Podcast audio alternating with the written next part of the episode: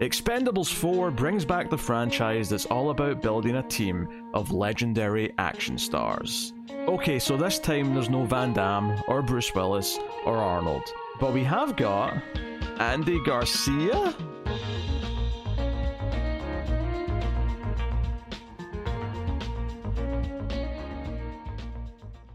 Welcome everyone to the Collector's Cut. I am Peter, and joining me as always is David. Do you know what a golden shower is? This is a movie podcast. We have been working our way through the Expendables franchise because we're masochists, apparently. Yeah. Uh, just so we could be ready for the Expendables 4, or pardon me, Expendables. Expendables. It just flows off the tongue. yeah. Although, to be fair, as on IMDb is just the Expendables 4, I think that is a accepted way of saying it. Because that's Not what it to is. I'm going to say Expendables every time I talk about this movie. And as we said, you know, back when we started doing the Expendables, I was surprised that they were bringing this back for another go round. It felt like a weird thing. And the box office uh, from its opening weekend this past weekend would suggest that a lot of people were surprised that they brought it back, and we're not curious enough to go see why. So we'll get into all I- that. I bought my tickets to this movie like two hours before it was going like to start. Yes, I was like, oh yeah, I still need to do that. I hope there's still seats left. there were exactly three other seats taken in this theater, and I don't think there were any more bought after me. there was two people at my showing other than me, and that was it. That said, though, Yep. I did go during the day. You went at more of a prime time. Oh, to be fair though, you did go on like Hmm. what Tuesday. It wasn't. It wasn't like it was Saturday night. A opening No, weekend. I went on Tuesday, but that is bargain night, which would Oh, make you think more people would come out. So That's good to know. I did not know Tuesday was bargain night. Uh, Yep. So, yeah, we'll start spoiler free as we always do. Of course, we might mention something from the first three, but obviously we just re- reviewed all those. Uh, Mhm. we're, we're well versed. We we're about as prepared in the lore of Expendables as we could be coming into this fourth one. So we'll get into all the stuff. But quick, what was the name of Jason Statham's girlfriend over the first three movies? Cordelia. No idea. So sure. Well, Why that's a, that's a character on the hit television show Buffy Oh, the Vampire right. Slayer, which is why I said Cordelia. Mhm. Uh, I could not tell you what her name was. Uh, oh, to be fair, it's only the first two movies. She wasn't in the third one.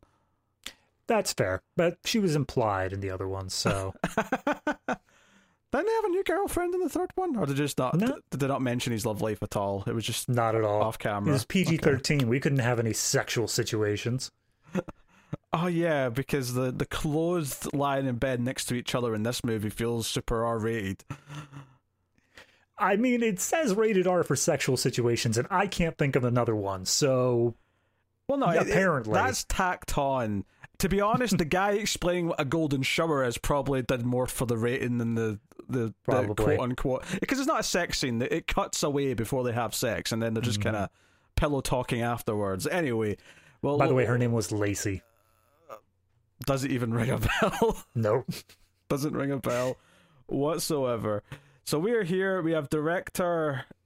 Was it Scott Waugh? Sure. That's W A U G H. Wah? Woo? Wow? I don't know how to say his last name. Wow. But he directed films such as Need for Speed, which I'm sure we'll do someday as a video game theme. Eventually, we'll get there. Uh, Six Below, Hidden Strike, and Act of Valor. Do you recognize any of those names? Other than Need for Speed. Yeah, other That's than- it. Yeah, yeah, me neither.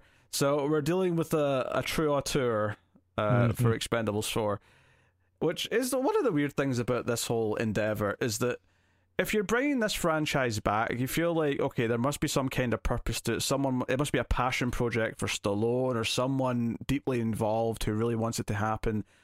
And then you look at the director they've got, and you go, "Hmm, this feels a little bit just shit out the door, doesn't it? Is- Yeah, a little bit. little work work for hire director, no no passion. So I won't even bother getting at the plot. In fact, to be honest, a lot of the plot is quite spoilery. The trailers do a job of hiding some big things because the Yeah. it does take some turns. Uh, but we'll get into all that in spoiler territory. I'll just ask the question, David. How did you feel about Expendables four? You know, I never really sat and looked at the poster. Like, I, I, they they did this thing, the same they've been doing, where they've listed off all the names of everyone in this movie. Yes.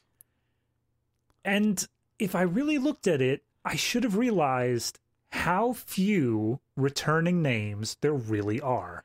Oh yeah, I, yeah. This is the thing. So I don't think this is too spoilery to say that Mhm. There isn't any big cameos or anything like that. Because I, I was kind of wondering as I was watching it early on. I was thinking, oh, I mean, I know he's not advertised, but is it, we have to have an Arnold cameo by the end? There You ha- think, yeah. yeah, there has to be an Arnold, but there's no Arnold. There's no Van Damme.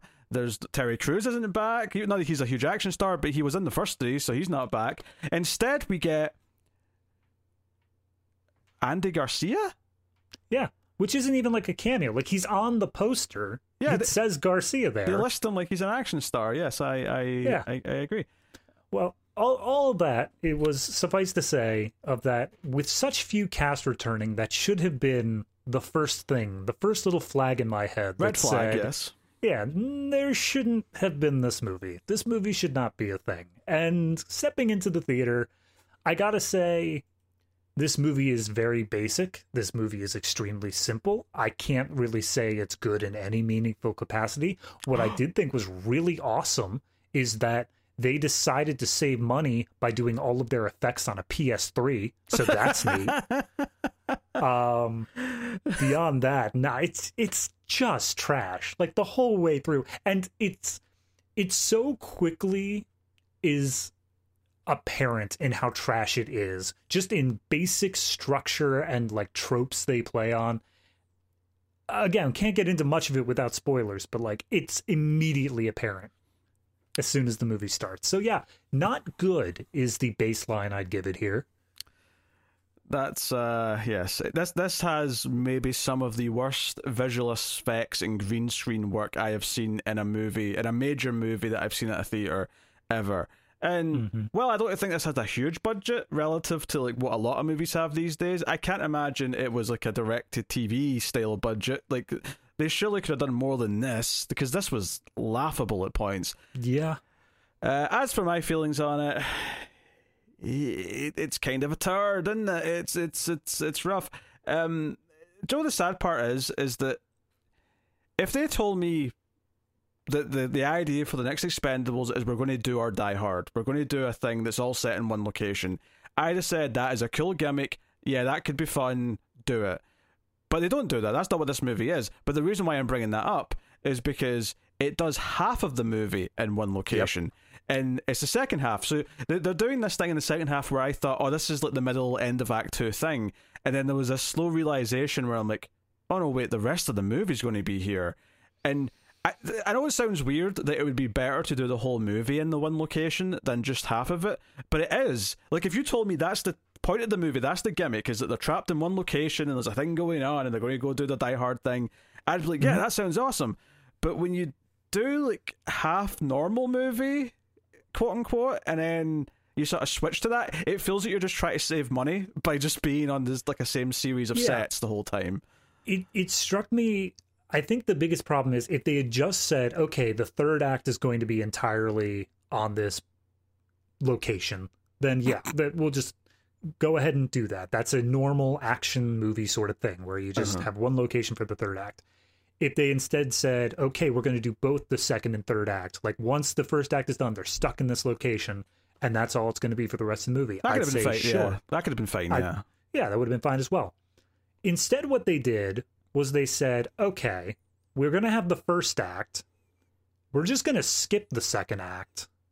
And then we're going to have the third act all in this location. And that doesn't work. That's just structurally wrong. If anything, I disagree though. I don't think this. If anything, this is a four act structure. Oh, okay. you, yeah, because there's definitely a point that's the end of the first act, and there's definitely Mhm. a section after that before it gets to the location. So You say that, but like it's barely anything. It's like three scenes Oh max. no, it's it's a whole thing. We're going to talk All about it. I've got All thoughts right. on that section.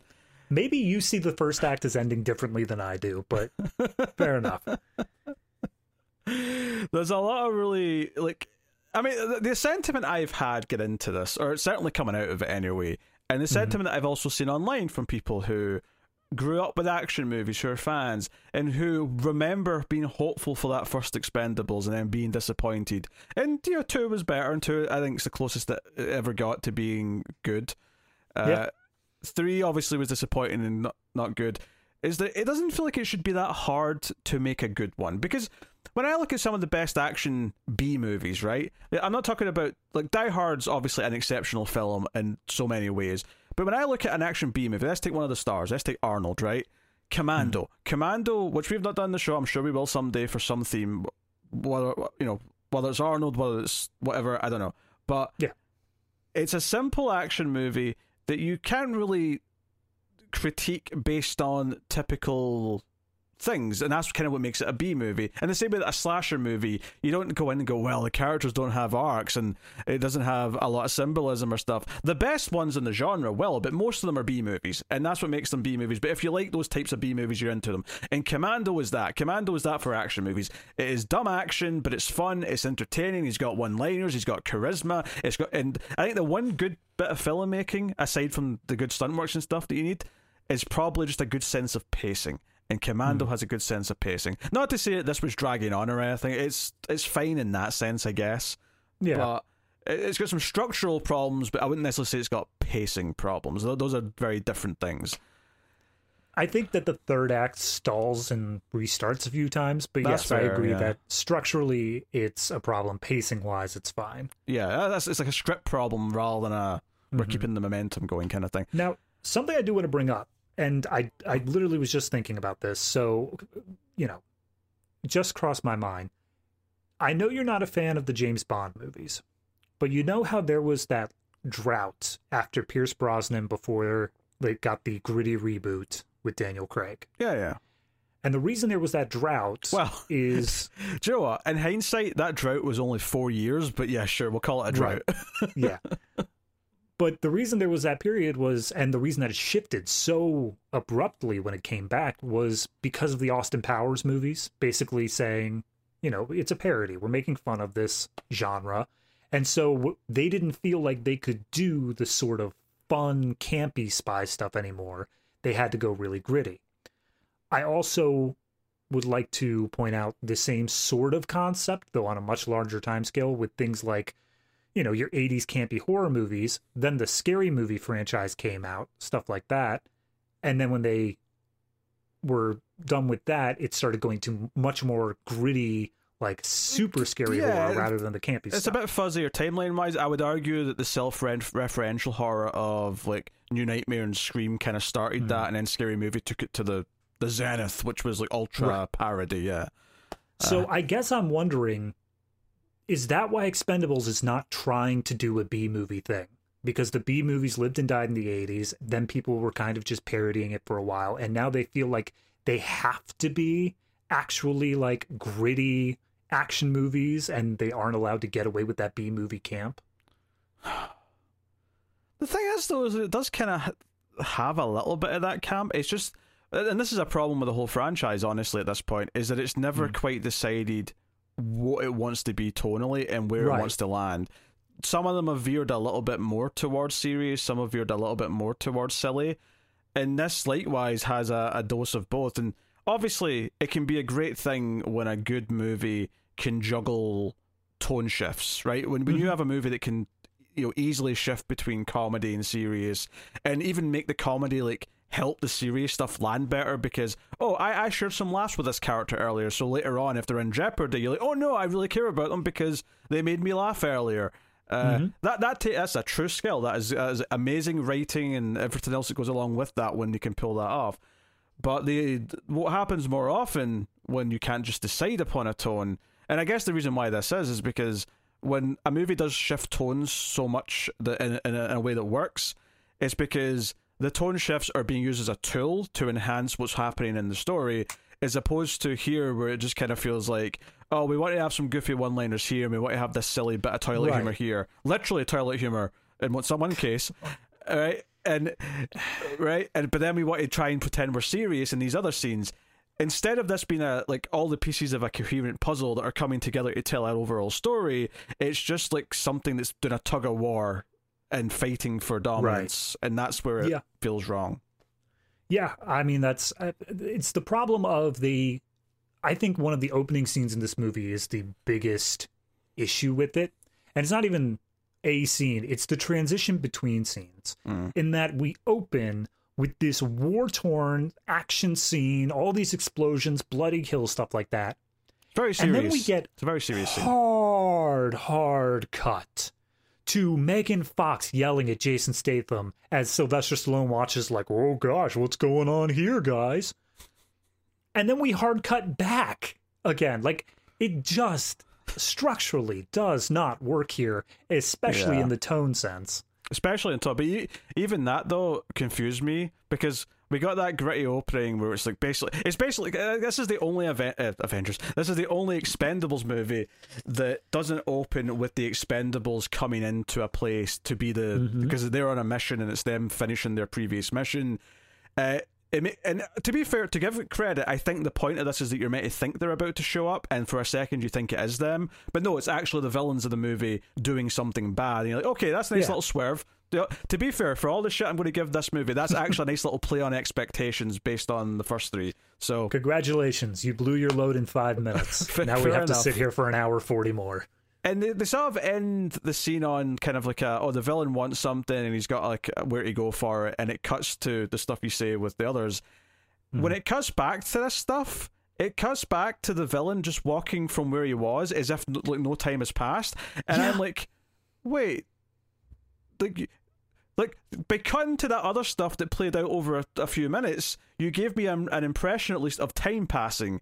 But now we're cutting back to this as if no time has passed. Which this is something you typically do if like you're going back to like a flashback repeatedly. You'll sort of go back and pick up where you left off or something. It doesn't really work in this sense where you cut back to it and it's like no, no, this is still concur- concurrently happening. But it can be Oh, yeah. because we just spent however long doing other stuff. Uh, the mo- the moment we cut back to the gritty action scene. That was the moment i lost hope in the movie because it was it's just base like film 101 Yeah, stuff. If you cut away from a scene then you either need to like show that they are intercutting together for a purpose or that time is passing and then you're when you cut back it's like much later on. Neither of those happened so it's just worthless. It was it was actively confusing. And maybe their mm-hmm. thought was is that oh this went on too long, so we're going to split it in two and put some of the lighter stuff in between. But it, when mm-hmm. it cut back to him and it was it was just walking and I'm like, wait, a second has passed since the last time we saw him. This feels weird. Like what's going on? And it, it's that realization of oh, I think they just made a mistake. I just think this is Yeah. bad editing and bad structure. I mean, look at the alternatives here are we have the entirety of Sylvester Stallone stuff at the beginning before any of the action stuff, which means we don't get that big bombastic opening we're looking for. Yeah, Or we get the entirety of this action scene stuff, which all in all, I would say takes a good 10 minutes total, give or take. But, oh, including both parts, maybe. Yeah, Yeah. So we'd have to spend a full 10 minutes before we then got to, oh, look, Sylvester Yeah. Stallone's on a motorcycle, which I think that the studio would have been like, oh, well, you have to show the heroes before that. And so we got this weird middle ground of garbage. Yeah. It also ends with its darkest moment at the end of the second part of all this stuff, which would be a really weird tone thing to then just cut to everything else and oh we're Yeah. all light-hearted comedy now with old friends bickering at each other. Ha ha ha ha. Oh the, the the hilarity. Oh dear. Um I will say the music was disappointing just because uh like at least the first three movies were all done by Brian Tyler and Hmm. there was like con- main themes that kept coming back in each movie. So it felt like it had like a a coherent voice. Maybe not the most original or most exciting like scores you've ever heard but it at least was a consistent thing uh, a language if you will throughout the three movies. Uh, here I didn't notice any of those themes coming back and I barely even noticed the music that was there. So Yep. it, it kind of felt like they just you know I, I mean I assume it wasn't him anymore because I didn't recognize any of the music but uh Yeah, no, I think it, I think I read a trivia that it was him dropping off the project for something else. I think he the person who did the score originally was busy doing the score of the Super Mario Brothers movie and something else that came out this year. I bet that paid better. Mm, yeah. here's So- hoping. Here's hoping the people who did this project did not show up for a gross percentage of profits because Jesus Christ. Yeah, we'll point out the specific moments when we're in spoilers, but I just I really have to emphasize again the horrible green screen and CG in this is it because we already said the CG was bad in the, the last movie, but Yeah. like effects are supposed to get better a decade later, not worse. I'm pretty sure they could have just plugged this script into like off the shelf AI visualizer stuff and it still would have come out better. Like this is, there were sequences in this where I saw planes in front of the explosion that's happening to them for a few frames Mm, and it's just the compositing is all wrong. The green screen is horrible. There's there's nothing good when it comes to special effects here except maybe for the very very very very very final set piece. The two shots it's used in, but that's Uh, all I could say. I mean, maybe. Like maybe you can excuse some of that as okay, well at least that's explosions and stuff and all that. Like, but even when someone's just like sitting on like a, a boat and the water behind them is completely fake and they're clearly on a soundstage somewhere and it just looks unconvincing with the background the entire time. Like, like I, those student films have better green screen than this. yeah. For sure. It, It's- it's, it's shocking. It's laughable. I also I just I can't get over the idea. I know this is more advertising than is the text of the movie itself, but I just love how like all of the Lionsgate official like synopsis they put out said, "Oh yeah, they're going to give new blood a whole new meaning." And I'm like, there's three new people. That's not new blood. This Yeah. is just old blood and you've just peppered in a bit of extra people. Yeah, can we, actually, I want to talk about the new characters for a minute. Oh yes, please. Um, Please. So the biggest advertised one, of course, is Megan Fox, Mhm. uh, who, I mean, it's all spoiler stuff, but I'll just say, when you actually look back at what she accomplishes in this movie by the end, you'll realize she did nothing. Yeah. And uh, we'll talk about that. I mean, they talk about her as if she's going to be a big deal in the movie, but no, does nothing. Uh, we have, for some reason, they really liked the running joke of Antonio Banderas in the last movie, but couldn't get him back, so they decided to make a son of that character who talks the exact same way. I I was, can't- I, I, I, I was, I was, I was gobsmacked Yeah. when they explained this. And not only did they explain it, like, do you know they do that thing where a character says, "Oh, who's that?" and then someone oh my explains God. it. They have Stallone say, "Who's that?" and then one of them goes, "Wait, you hired him? It's so and so's son." No, no. It's even worse than that because that's the third who's that in the single scene. Like it's just they walk into a room and they keep on being like, Who's that? Oh, he's the new guy. Who's Yes. that? Oh, you hired him. Who's that? He's the guy who's replacing Harrison Ford. Who's that? That's Jason Statham, man. What are you doing? We also have uh, Fifty Cent, notorious action movie star. Fifty Yeah. Uh, he's here, and then we have a character named Lash. We've got another lady, which which is good. At least I've got two ladies this time, so that's something. That's an improvement. Uh, Yep. But and I actually looked her up because I was like, oh, is she like? Because I was thinking, is she here because she was in an action movie and that's why they've they've cast her? Like, oh, the, because she has cred from somewhere else. But I looked her up and I couldn't see anything. Closest it looks like is the first Purge, which is not really action. Yeah, so, that's a bit of a stretch. Yeah, Yeah. not an action star at all. Um, but it's okay. Okay, we got we got you know a different type of character. Fine. Uh, Yeah. Obviously, Lundgren's back as Gunnar. Um, we got Statham, we got Stallone. Andy Garcia's kind of the CIA guy now. Which honestly, Mm-hmm. we'll get into this more in spoilers. But I'll just say. It feels like the CIA are running the Expendables now, as opposed to them being like a separate entity that they just call on when there's something that needs done. Yeah. it was a bit I- weird to me. I've I've got a lot of issues with how Andy Garcia's character is in this whole movie and how he interacts with the team because it feels like such a postscript. It doesn't feel like they actually thought out how this was going to work. Yeah, uh, we have Tony Jaa who shows up a little bit later in the movie as someone that Stallone knows. Um, we also have the villain played by Iko Uwais. I'm probably butchering his name, so I apologize. Uwais, yeah. Uh, but he he. This is like, these are the two that make sense though, because Tony Jaa was from Ong Bak, I believe, was his franchise Yes, that he was known correct. for, and Iko is from the Raid one and two, which Mhm. you know very good, and he's done a few other things as well. So those are the ones that I actually feel like, oh no, you're actually bringing in action stars of modern action movies that were successful and Right. people associate with that genre. Those ones make some sense to me. Andy Garcia, on the other hand, not so much. What do you mean? The Ocean's Eleven movies are definitely action packed fighting movies. Of course. Uh, Can I can I just throw out real quick? I mean, the rest of the cast is kind of whatever. There's not a lot of big names there. But there's no one, just, yeah, there's no one else to bother mentioning, to be honest. well, well, Well, maybe one, Yeah, maybe one. Exactly my point. Exactly my point, though. Randy Couture as Toll Road. This is the first movie that I feel like they remembered. Oh, wait, that's right. He's a character who can do things and can have a personality. I was amazed with how many lines they gave him. Yeah, they give him a lot of lines, but I have to disagree here because the joke you always bring up in these reviews about his characters, all he ever Mm-hmm. talks about or anyone talks to him about is his ear. And Yep. all they give him in this movie is a running joke where someone early on, 50 Cent, I think, asks him, Oh, what happened to the ear? And he's like, I'm glad you asked. And he starts explaining it. And that happens again when someone else asks. And it's just this running thing. Mm-hmm. However, however, they maybe sort of kind of a little bit give him a love interest. So very slightly. that's more than he's had his entire life. So Yes. I'm willing to give him that win. Yeah, it's much younger woman just is into a guy with a dodgy ear, apparently. but all right. Yep. Fair enough. Fair enough.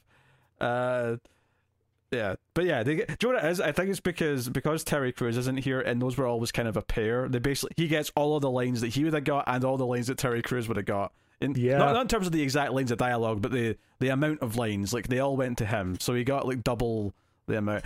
Or maybe it's just that we've lost all these stars, so all of a sudden this guy feels more important just because he was here for the last I three. was- I would also say that I don't feel like Dolph Lundgren had maybe five lines across the whole movie. He felt like he was significantly stripped down. Yeah, they gave him a couple of silent things to do, but yeah, it was it was definitely yeah. I, I, I- Yeah. it's it's weird. Like, how do you juggle all these characters and it never really feel like honestly like Jason Statham actually feels like he's the main character in this one, which Yeah. which uh, honestly in some ways is an improvement and could have been a better improvement if they really like really committed to it and said no this is his story this time uh but you know obviously they make other mistakes along the way so it is whatever so yes uh yep uh i don't know what else to I was gonna say there's there's uh, with the, the thing is is that there's such a major spoiler and it's such a blockade towards all the rest of the conversation. Yeah, yeah. Uh, All I'll say is, I feel like I don't dislike Megan Fox. I think she got a, a really bad rap after Transformers because she had that whole conflict with Bay, and you know, she. I, I think she sounded, you know, quite uh, well spoken when she's talking about how she's been treated as a sex object and stuff. Yeah. but. I, I will say that here it does kind of feel like she's just the sexy one and gets scenes that just correspond to being the sexy one and I don't think sh and it's not really her fault but it is kind of it just it feels like she's probably owed some chances to do some other things but she just keeps getting roles that don't really give her a chance to do anything else Yeah, it's it's the same sort of thing of like the Hollywood heartthrob, even on the male side, only gets like the sexy roles. They're never able to really yeah. stretch out and Well, do. I, I think it sticks out here though because the other woman in the, the, the team, uh, Lash, she doesn't get much to do, but I feel like she has a more interesting personality and she just seems cooler. And Yeah. uh, you know, uh, like, and she's not like she gets a lot to do, but just by the nature of not being pigeonholed into the hot one, she gets to. You know, and it's not like, and I'm, when I say that, it's not like she comes across as this ogre, like tomboy who isn't sexy. She's still perfectly attractive, and Yeah. uh, you know everything else but she she has a bit more attitude she has a bit more of a, a unique visual style she you I know, think- more memorable I think for me the issue is with Megan Fox. They were trying so hard to make her appealing to the audience of the Expendables while not coming Mm. across as a sex object that she basically just had to be neutral the whole time. She couldn't really stretch out as an Mm. interesting character because as soon as they gave her something that might have been a character flaw or like something that was a major turnoff sort of thing, they were studio was afraid the audience would be like, "Oh yeah, see that's just why she should have been a sex object all along." Yeah, I mean, I, I guess my critique of that to to the studio would be, how about we don't pander to the lowest common denominator and the... well, it's obvious the lowest common denominator is not coming out with their wallets. So okay, look, this movie's got more than one problem, right? It, it, Yeah. Obviously, it obviously does. Uh, do you know what? I will say Jason Statham. Uh, man's in his like mid to late fifties now. He still looks the same as he did like twenty years ago. The man's Yeah. aging very gracefully, I have to say. As, out of all of the actors here, I mean, Dolph Lundgren, they even make some snaps at how old he truly is right now. yeah, which is which is fair enough because yeah, some of them are getting really old now. Oh yeah, but I would say Jason Statham, like no one really makes a grab at him, and I, I think that's for a good reason. He has aged very well, and he's able to still do these stunts. So Uh, yeah, I, st- I still believe he can be this character, uh, if nothing else. Uh, Mhm. And maybe that'll that may only be for a few more years. You know, maybe once he hits sixty, it'll maybe suddenly start to.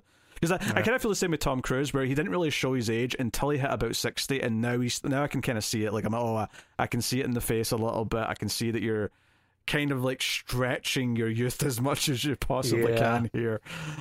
Uh, so hey ho. Well, I guess with all that said, we should just go into the spoilers. So, uh, spoilers ahead, spoilers ahoy, you might say, uh, for Expendables 4. You have been warned.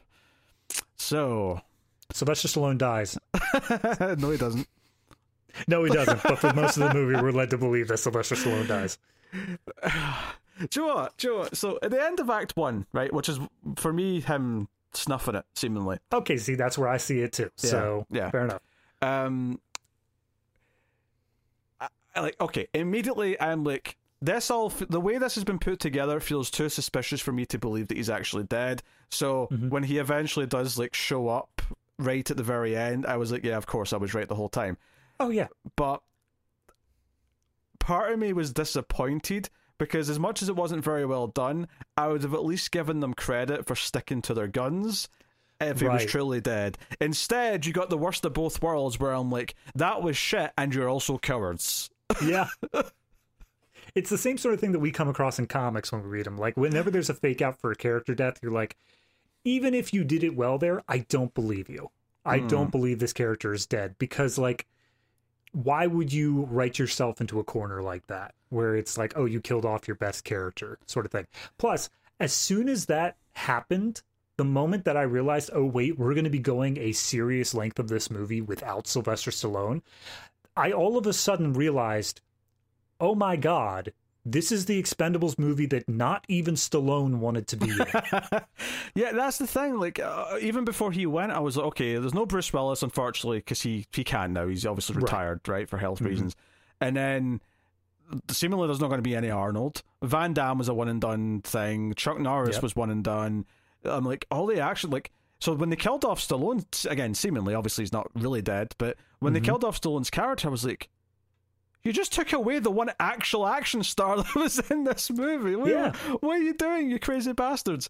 Uh, but at least I'm like, okay, if that was better executed, if I actually felt it and it wasn't just out of nowhere, I might have said, hey, that's ballsy. Like, that's ballsy to try and elevate the rest of them by them to having to go and get revenge for Barney. That that that might have been interesting in theory. Uh, but we'll go th- as we go through in order. We'll talk about all the ways Right. theory did not come to pass. so yes uh, so as we said the movie opens with the you know, so we're at like a, a military compound. There's a general of some kind uh, Mhm. with his family inside. I think it said we're in libya what is I say yes this Yeah? is gaddafi's former chemical plants or something like that. Oh very good. Uh, so you think oh the expendables are going to show up and they start like oh, you know there's a couple of quick quiet gunshots and then there's just like rockets coming in and like taking out the tanks and all that and you're like oh is it the expendables and then it's like no no no it's actually the villain who's a ramat we'll call him which Which is his name, Can- by the way. I'm not just making that up. yes That's what it is it is Rahmat. I I actually listened back to our previous Expendables reviews just briefly. I didn't listen to the whole thing, but the one thing that I was going we, to say it wasn't that long ago, but. Yeah. but the one thing that we constantly kept bringing up was this. None of these movies felt like they knew how to give the big hero entrance to the Expendables. And this was the first movie where like, oh no, this guy gets killed off screen and then these rockets come in and then these like tanks start rolling in. I'm like, this is it. They finally figured out how to do the big hero entrance. And then they show it's the villains and I'm like, oh, never mind. Thanks, movie. I mean, villains are owed the entrance as well, but it's just ironic, yes, that Yeah. they've never managed it for the hero team when it should be the easiest thing in the world. It should, Be the, should. it should be the first thing that they're thinking about when they're making this stupid movie. Uh, so we have this, and he tortures a guy. Where's the general? And I'll just do the second half while we're here because you Yeah. know it is just one continuous scene basically that's split in two. Uh, and he goes in and he wants the codes to a vault to have triggers in them, right, for nuclear weapons. And he's already killed the general's wife. He's on, she's on the floor, and brings in his son. And he's like, "I'm going to kill your son unless you, you know, like." In fact, he even implies I'm going to kill him anyway, but it'll be much slower if you Yeah. don't tell me what I want. So he does, you know, give him the numbers eventually, and then he goes, "Good choice," and then he goes to shoot the kid in the head, and it cuts away. It, it clearly did it, but it cuts away, obviously, so you don't see it. Yeah. It's like, okay, that was super dark. What are we doing on the other side of the movie at this point? What's Sylvester Stallone and co doing? yes. So, by the way, they start off in the logo on the motorbike, and then it like mm-hmm. comes round. And to, to be fair, they do kind of give him a hero's entrance, but he's just not in an action scene. He's just getting on his bike and leaving. yeah, like here's the thing: if he were going to like drive off and go even to like the bar first, if he hmm. were to go to like a cool place, I'd be like, all right, fair enough. You gave Stallone a decent entrance, but he does not go to the bar first, my friends. No, no, he decides to make a pit stop to Jason Statham first, and then we get the first thing of how many stupid little corny nudges to each other can we do in five minutes? Whilst Megan Fox is yelling because she's the pissed off girlfriend of the Right. scene. And this is where my first wait what moment happened in the movie. Mm-hmm. Because the trailer, for whatever reason, maybe I misread something. I only saw it once or twice when I was seeing other movies. But the trailer to me heavily suggested that Jason Statham's character, Christmas, was in a relationship with Megan Fox's character, Gina. Mm-hmm. But he didn't know that she was also a badass mercenary type person and she was like, you know, doing her own thing with another team or something, right? Because there's a scene in the trailer that made it feel like, oh, this is them fighting for the first time and like he's kind of figuring it out. So I was very, very surprised in this scene when she just casually mentioned, I've got the same skill sets as you do, and I know you're my boss, Barney, but something, something, something. And I'm like, wait, Yeah. what? I was, Barney I was so... straight up says, "Oh, uh, you know, she's she's a firecracker, but she's an expendable." And I'm like, "I'm sorry, she's a what now?" this was such a weird introduction to like again see if you opened with an action scene with the expendables as they were getting into a mission you would give her like a separate introduction where okay you introduce all the ones we know about and maybe some of the ones that aren't as important and then you'd give like an introduction where she like kills someone from off camera and walks in with a badass line or something and it'd be like oh she's on the team and that'd be like her big entrance instead her entrance in this movie is yelling at jason statham for being a selfish boyfriend or something. yeah, it's just I can't even remember what they were arguing about because I don't think it's supposed to matter. But like, Oh, it doesn't You- matter. It definitely does not matter. I guarantee No. you, it does not matter. no, absolutely not. But do you remember how I said at the beginning that like she's not allowed to stretch her legs as a character because the audience needs to like her no matter what? Uh, yeah, literally, she's allowed to stretch her legs as much as possible, as long as she's not wearing too much. True, true, very much. Um, but this this scene seems to be the only scene in this movie that goes against that, where she is made as unlikable and as shrill as possible for no reason, as far as I can. I I have no idea why they decided to make her so awful in this beginning scene. Like, see, see if they see if they were both fighting, and maybe the fight was about something that was planting a seed for a later conflict or resolution, or or if maybe if they, let's say they had an action scene first, and then the next time we see them, they're they're fighting over maybe maybe she stepped on his toes in the field and he felt emasculated, and Yeah. you know that could be like something we build an arc out of, is him learning to get over that bullshit and like trust her and see her as an equal fighter or something, you know, something like that, whatever it may hmm. be. But instead, no, it's just random fight because we want to establish that they're together and that Jason Statham always has a rough time with his girlfriends as Barney cracks jokes about it. Like, that's all it is. Yeah, So No, all I mean, is, it's, I it's, was it's which eh, which leads me to another complaint I have related to this. It's, it's this is jumping ahead a little bit. I don't want to talk about anything else related to it yet.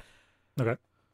But why oh why, when they go on their mission that ends the first act and that ends with Stallone's death, Mhm. is Megan Fox's character not with them? Why is she not on the team with them? Because when she wasn't there, I thought, wait, is there like do they have like two? Do they have like an Alpha team and a Bravo team now, and she's on the Bravo team or something? But then the next time we see the Expendables, no, no, it's the exact same group of people. She's just there now as well. I'm like, why was she not on the mission before? I can't give you an answer because there isn't one. I think that it's mainly just because it- here's the thing that we haven't really explored yet is Uh-huh. that when Barney dies, due to reasons we'll get to, Jason Statham does not go on the next mission. And as such, leading the team of the Expendables falls now to Megan Fox, who we have never seen on the Expendables before. Uh, yeah, uh, yeah. That, this was the especially baffling bit to me is that if that's going to be your plot point later on, is that she's the next in command. Which I'll, I'll I'll accept it that she's worked her way up the ranks between movies. That's fine, but you have to show me in this movie before that scene that she is a dependable expendable. Four movies, we got to break out that one. That's nice. but you know, you have to show me her in a scene earlier on to establish, hey, she's a badass. So when they say Yeah. this later, I can understand the conflict and all that. But instead, it's just something that we're told outright with no evidence beforehand to think of her. You know, and it's not because she's Megan Fox. I, it's not. It's not even that she's over Jason Statham. It's that there's like three people on the team who have been here for every single movie. Why, why isn't Lundgren or Couture being promoted I to would- boss? I would have the same problems if this was 50 Cent or young Antonio Banderas. Yeah, it'd be the exact it would same, yeah. be the same problem. It's the exact same problem. Yeah. Um. So any anyway, so they established this, and what what I laugh so much here is that in the trailer they used a take or a moment that's not in the movie where it Oh. sounds like Stallone's like in the trailer it sounds like it's setting up the plot of the movie where Stallone's like, "Hey, Christmas." I really need you to do something for me. I need you to do this one last thing for me. And it makes it sound like that's the setup for what the whole plot of the movie is going to be. But that never actually that line never actually happens in this scene. He, he does kind of say, "Yeah, we need to go do something," but it, it doesn't come across that heavy for obvious Yeah. reasons because he's taking Christmas to a bar because he lost his lucky ring in a bet, and he wants Christmas there as backup to in case they fight him when he tries to buy it back. Which I really do want to impress on the audience here because we, we, we told this as action scene and then this happening, but it's action scene. He goes to pick up Christmas to go to the bar, and the moment they walk off camera, back to the general being tortured for Yes, information. and his son being killed, and then Like- cut to the bar. it's so abrupt and so horrible. And they do this thing here where Barney says he's got a bad back, so he can't really fight, and that's why he's brought Christmas.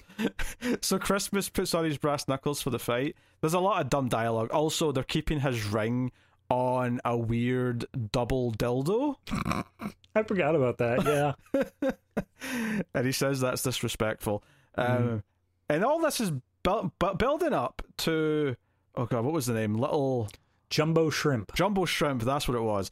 So mm-hmm. they do this really, and this is a really dated joke, is that the, the name implies a big guy, but it's actually a really small man, right? Yeah. So Jumbo mm-hmm. Shrimp comes out, and he's this little Irish man, I think, with like a like a old vaudevillain mustache, I mean, yes. And he's a very angry man. So when Christmas tries to talk to him, he gets very upset very quickly, and it breaks out into a fight, right? Hmm. Oh, uh, uh, it's not important at all, but I do want to throw out that Barney lost his ring in a bet, and they're mm-hmm. all saying like, "Oh, it's a bet, you know, it belongs to us now." The bet was over a thumb wrestling contest. I forgot about this. yes, And- he's explaining to Christmas that he was thumb wrestling. He's like, "You mean arm wrestling?" He's like, no, thumb wrestling. And then he tries to show Christmas what a thumb wrestle is.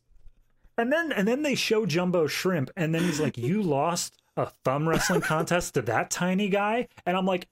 In the audience, like it's thumb. This is the only thing that makes sense out of this entire scene is that this tiny guy could win in a thumb wrestling contest. Right. So I want. So th- he said he was going to try and buy it back, but he never even offers money for it. He they just fight. Jason Statham kicks the shit out of everyone. Turns out Barney was lying about the bad back because he throws someone over the the bar, uh, you know, table. Uh, Yeah. Anyway, So he gets his ring back and they walk out. And we're emphasizing this scene because obviously it was quite dumb in and of itself. Yeah. But they try and do a really dumb joke at the very end, which we'll, la- we'll leave for the end, right? I'll, I'll leave that to the last thing we talk about. But they do a dumb joke at the very end, which makes them sound like psychopaths. So we'll come back to, but it's this seems relevant to it. So we'll Mhm. we'll circle back round, shall we? Okay, so uh, they get a mission next, right? Yeah, so yeah, they all, yeah. we get the hey, who's that? Hey, Yeah. who's that? Who am I? Who are you? Yes, all we get for 50 Cent is he's ex Special Forces. Okay, that's his character. Very good. Yeah. I All mean, it's in fair. Like, here's the thing that like I get, I understand why they have to do it, but I still don't like it. Is that discounting Antonio Banderas because they literally just replaced his character? They never bring up what happened to their previous team of New Blood. You remember Ronda Rousey? all the other three guys. yeah, remember the last movie when they said, "Oh, look, New Blood," and it's like, "Oh, why are we doing that again?" I mean- when we just had that. They could have just all died on missions between movies. and I would have been fine with that. I would have been like, that's totally cool. Hey, there is But then one. say it. There is one shot of the dog tags hanging in the plane. Maybe if you like pause it there, you'll see all their names on the dog tags. Maybe. But that Uh, implies that I'm ever going to stream this movie again, and that's too much of an ask. Yeah, and they never mentioned Terry Crews either. But I suppose in the last movie he was shot and was in the hospital, so maybe he just retired from. Yeah. And like again, I'm fine with that. I'm fine if they just say, you know, these guys are gone now because they went their separate ways. No problem. But say it. Give us something to explain why we have to have 50 Cent and young Antonio Banderas here. Yep. Well, they go on their mission. For some reason, Megan Fox isn't here. Andy Garcia shows up to give them the mission. Mm-hmm. Um, and this was fine enough. It feels like they're quite friendly with him. He's the CIA guy giving them the mission. Here's why you're going. Blah blah blah blah. And you know that's basically it. Although, uh, do you want to talk about the toothpick? No, it's not even the toothpick. I just think that Andy Garcia is like the worst part of this movie. Like I oh, think he's sure. just yeah, an he's terrible. awful actor in terms of everything he's doing here. Right up until maybe his last few shots, not even scenes, but like shots. But that's all I can give him. He's just not good in this. Yeah, no, that's fair. Plus, there's some really crappy plot stuff that ties to him, which we'll get to later. Yes. Uh, so the they have the mission. They're they're going, and they actually, you know what? Much like the opening, they did something here to subvert expectations. Hmm. Because in the previous three movies, they always fly to where they're going. This is the first time where someone's just like fired a missile at the plane, and like, oh shit, like they know we're coming. Um, and obviously that feeds into this plot that we we build up now, which is that someone must have betrayed them, and therefore they knew they were on their way. And I guess I'll just talk a little bit about this now. Ocelot, because they retcon into Barney's past that there's some big bad boogeyman who no one knows their identity, but he got all of Barney's team killed, so presumably before the first movie. Yeah, it was 25 years ago. Yeah. So it's like, okay, so this is some boogeyman that he's been chasing his entire career. And I'm like, not one mention of this in three whole movies. And this is like the biggest deal to him is this guy. I just, you know, I, whatever, bullshit, Yeah, you know, shit. La- last movie we had, oh, he Mel Gibson was one of the first Expendables, and we just never mentioned him up to now. Now we have this guy who killed all the Expendables, and we just won't mention him up till now. And I, I get it from a standpoint of it's the same sort of thing in like cop shows and whatever, where there's a case that went cold and then all of a sudden a new killing happens and it's like he's back again and there's no reason to ever bring up that Uh, guy you know- in the in between I hate that I'm going to defend Expendables 3 a little bit here. Mhm. But I think the Mel Gibson thing works better because they didn't know he was still alive. So it was like, okay, I That's can buy true. that he was once an expendable, he went bad, um, and now he's popped up again. So that that at least made some amount of sense. I can believe that there was old members that have died. That's fine. Mhm. Uh, also, where's Wesley Snipes? That's that's the other one that's missing from the last movie. Now I'm thinking about it.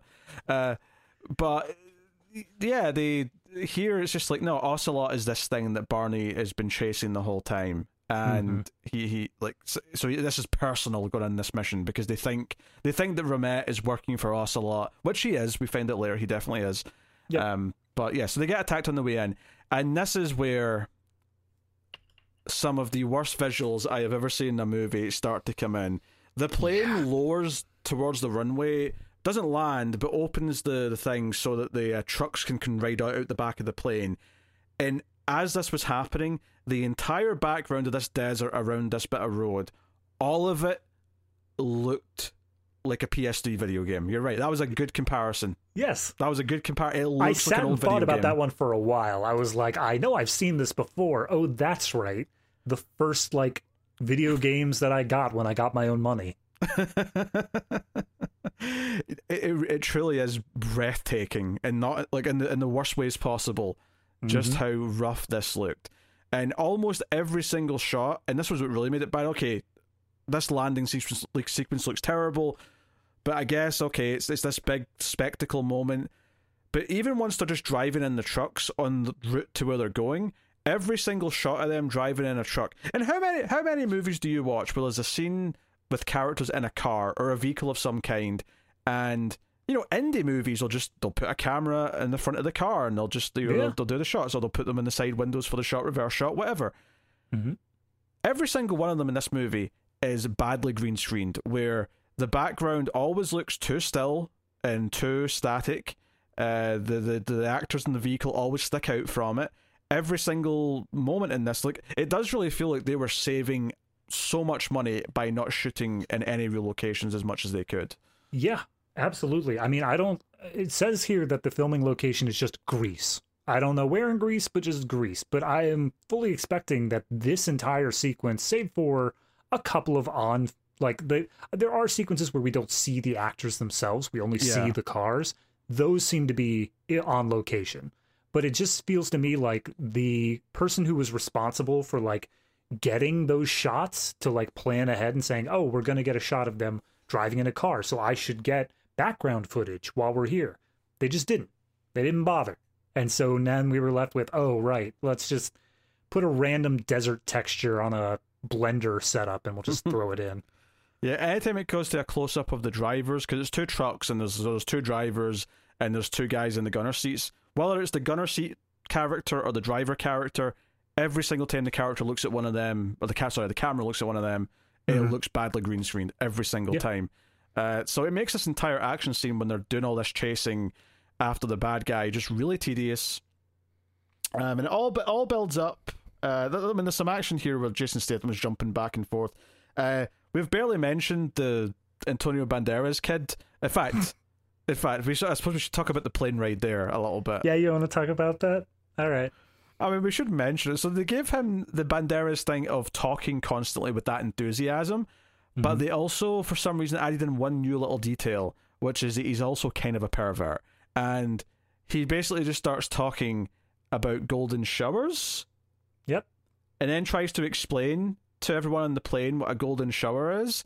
Uh, And you'd think like right there would be the point they would cut away and be like, "Well, we don't want to force the audience to listen to that." oh no, audience, you get to listen to that. you get to listen to a good bit of it before it cuts to the cockpit and Stallone and Statham turn off like the mics or whatever the radio so they can't hear it, and then they talk a little bit, and then when they turn them back on, he's still going on about golden showers and they turn it back off again. It's it's just a comedy bit, but it's such Yeah. a forced, crude bit of humor that that bizarrely has a payoff later.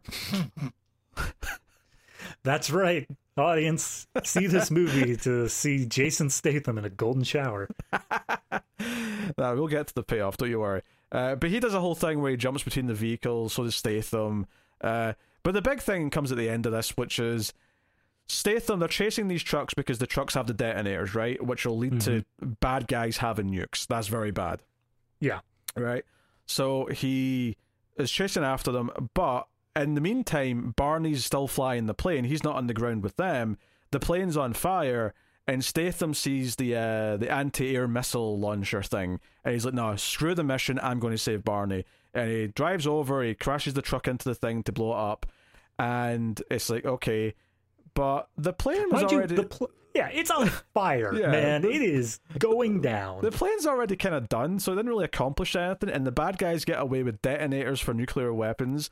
And Well, no, here's even the wor- here's the part that's like blink and you'll miss it. Apparently, the ship, the plane would have totally been fine. It would have been perfectly fine, except that the bad guy has a single sniper rifle, oh, that's and right. he shoots the plane, and then it explodes. Then it's too much. He's got really good aim. It's the best aim apparently that we never see ever happen again. There's also one tiny little stunt here that I wanted to bring up before we leave this sequence.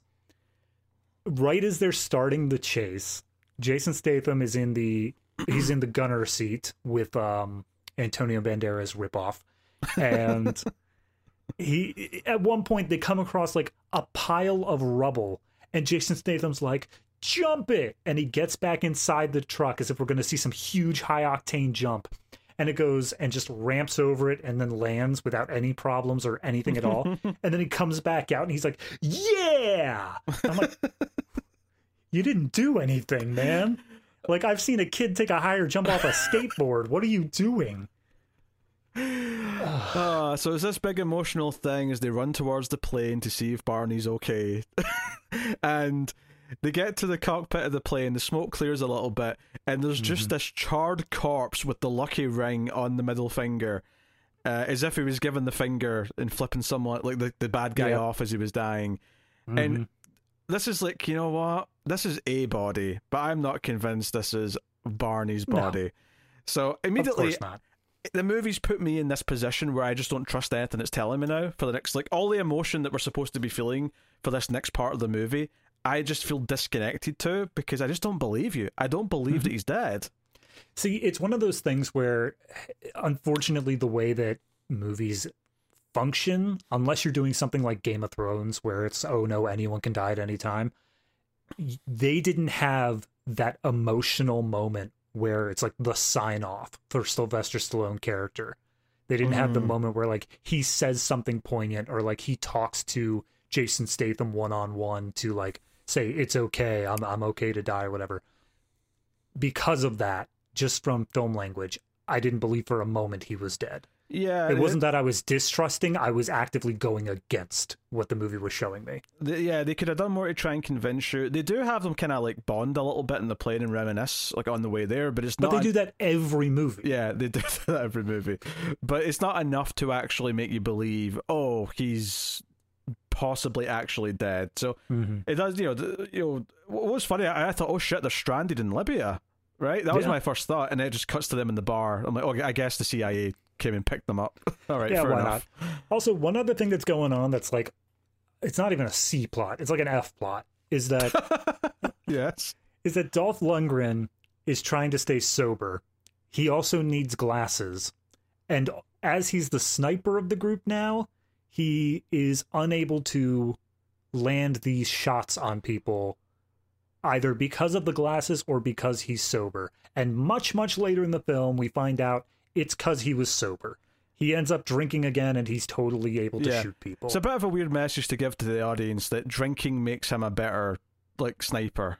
It's, I'm I'm okay with that because it's not like this is trying to impart good morals in the audience. Like whatever, if that's what you want to give us. But like my biggest problem is that during this scene, because he's acting as the sniper, he is separated from the rest of the group. And so they have to cut away and show him like running across this desert to try to get back to the rest of the action. And it just looks stupid to see this now 70 something year old man in all this gear just trying to hustle his way through the desert. Yeah, and he's got a stupid wig on, which uh, it's, Yes. it's, it's not like when I say it's a stupid wig, it's a wig in the movie as well. They they talk about it. Uh, apparently, his online girlfriend likes the the wig, but he's not met her yet because that'll ruin the mystery of the relationship.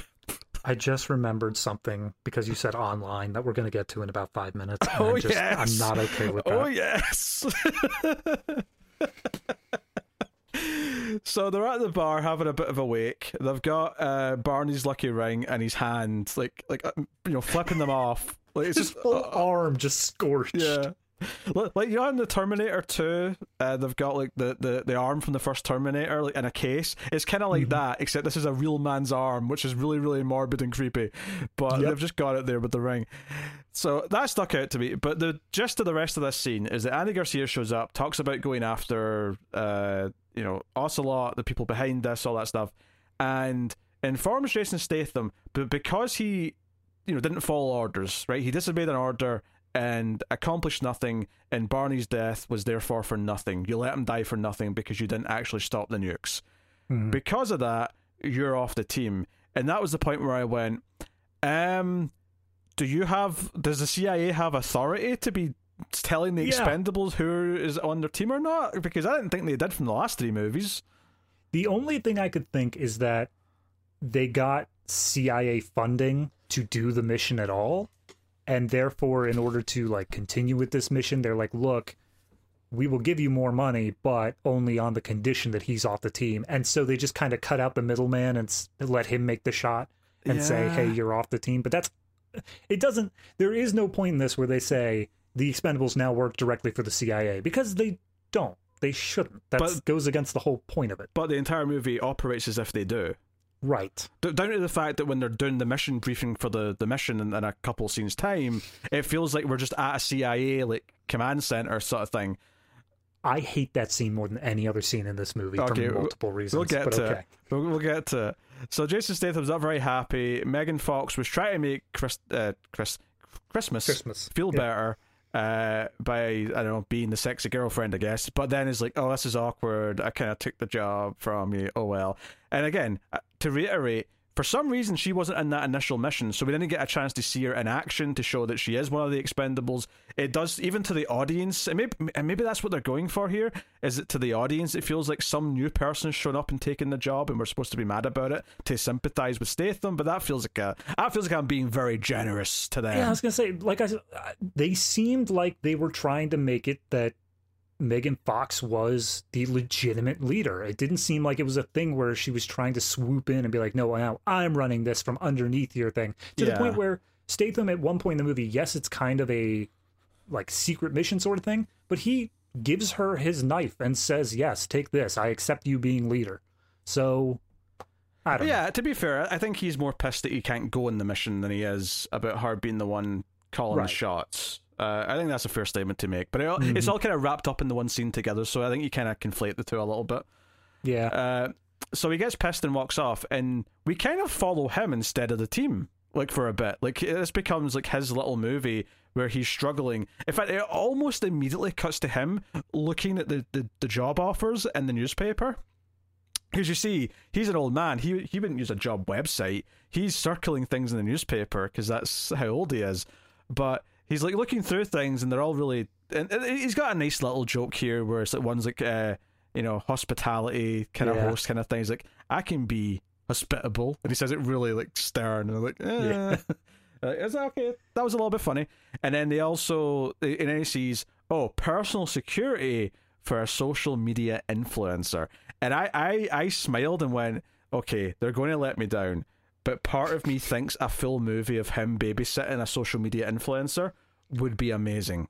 Oh my god, yeah, no doubt. Right? If this were the whole movie, I'd be so okay with it in concept. In but concept. when it's limited to just this scene, I hate the, the, well, the problem is, is that I think in your head you imagine someone who's kind of annoying to him, but maybe he's funny to us that he bonds with over the course of like the story of protecting them and whatever, mm-hmm. right? Instead, they do the entire thing in one like three minute scene, so they have to make the social media guy so absurdly obnoxious that it is just not pleasant to yeah to watch at all. He's throwing a party, a pool party. He's got all of his friends, and he like even when he goes onto the the camera and starts recording one of his live shows, he's like, "Yeah, why don't you vote at home? Which one of these hot bitches I'm going to sleep with later?" And I'm like, "Why does anyone like you? like you're awful."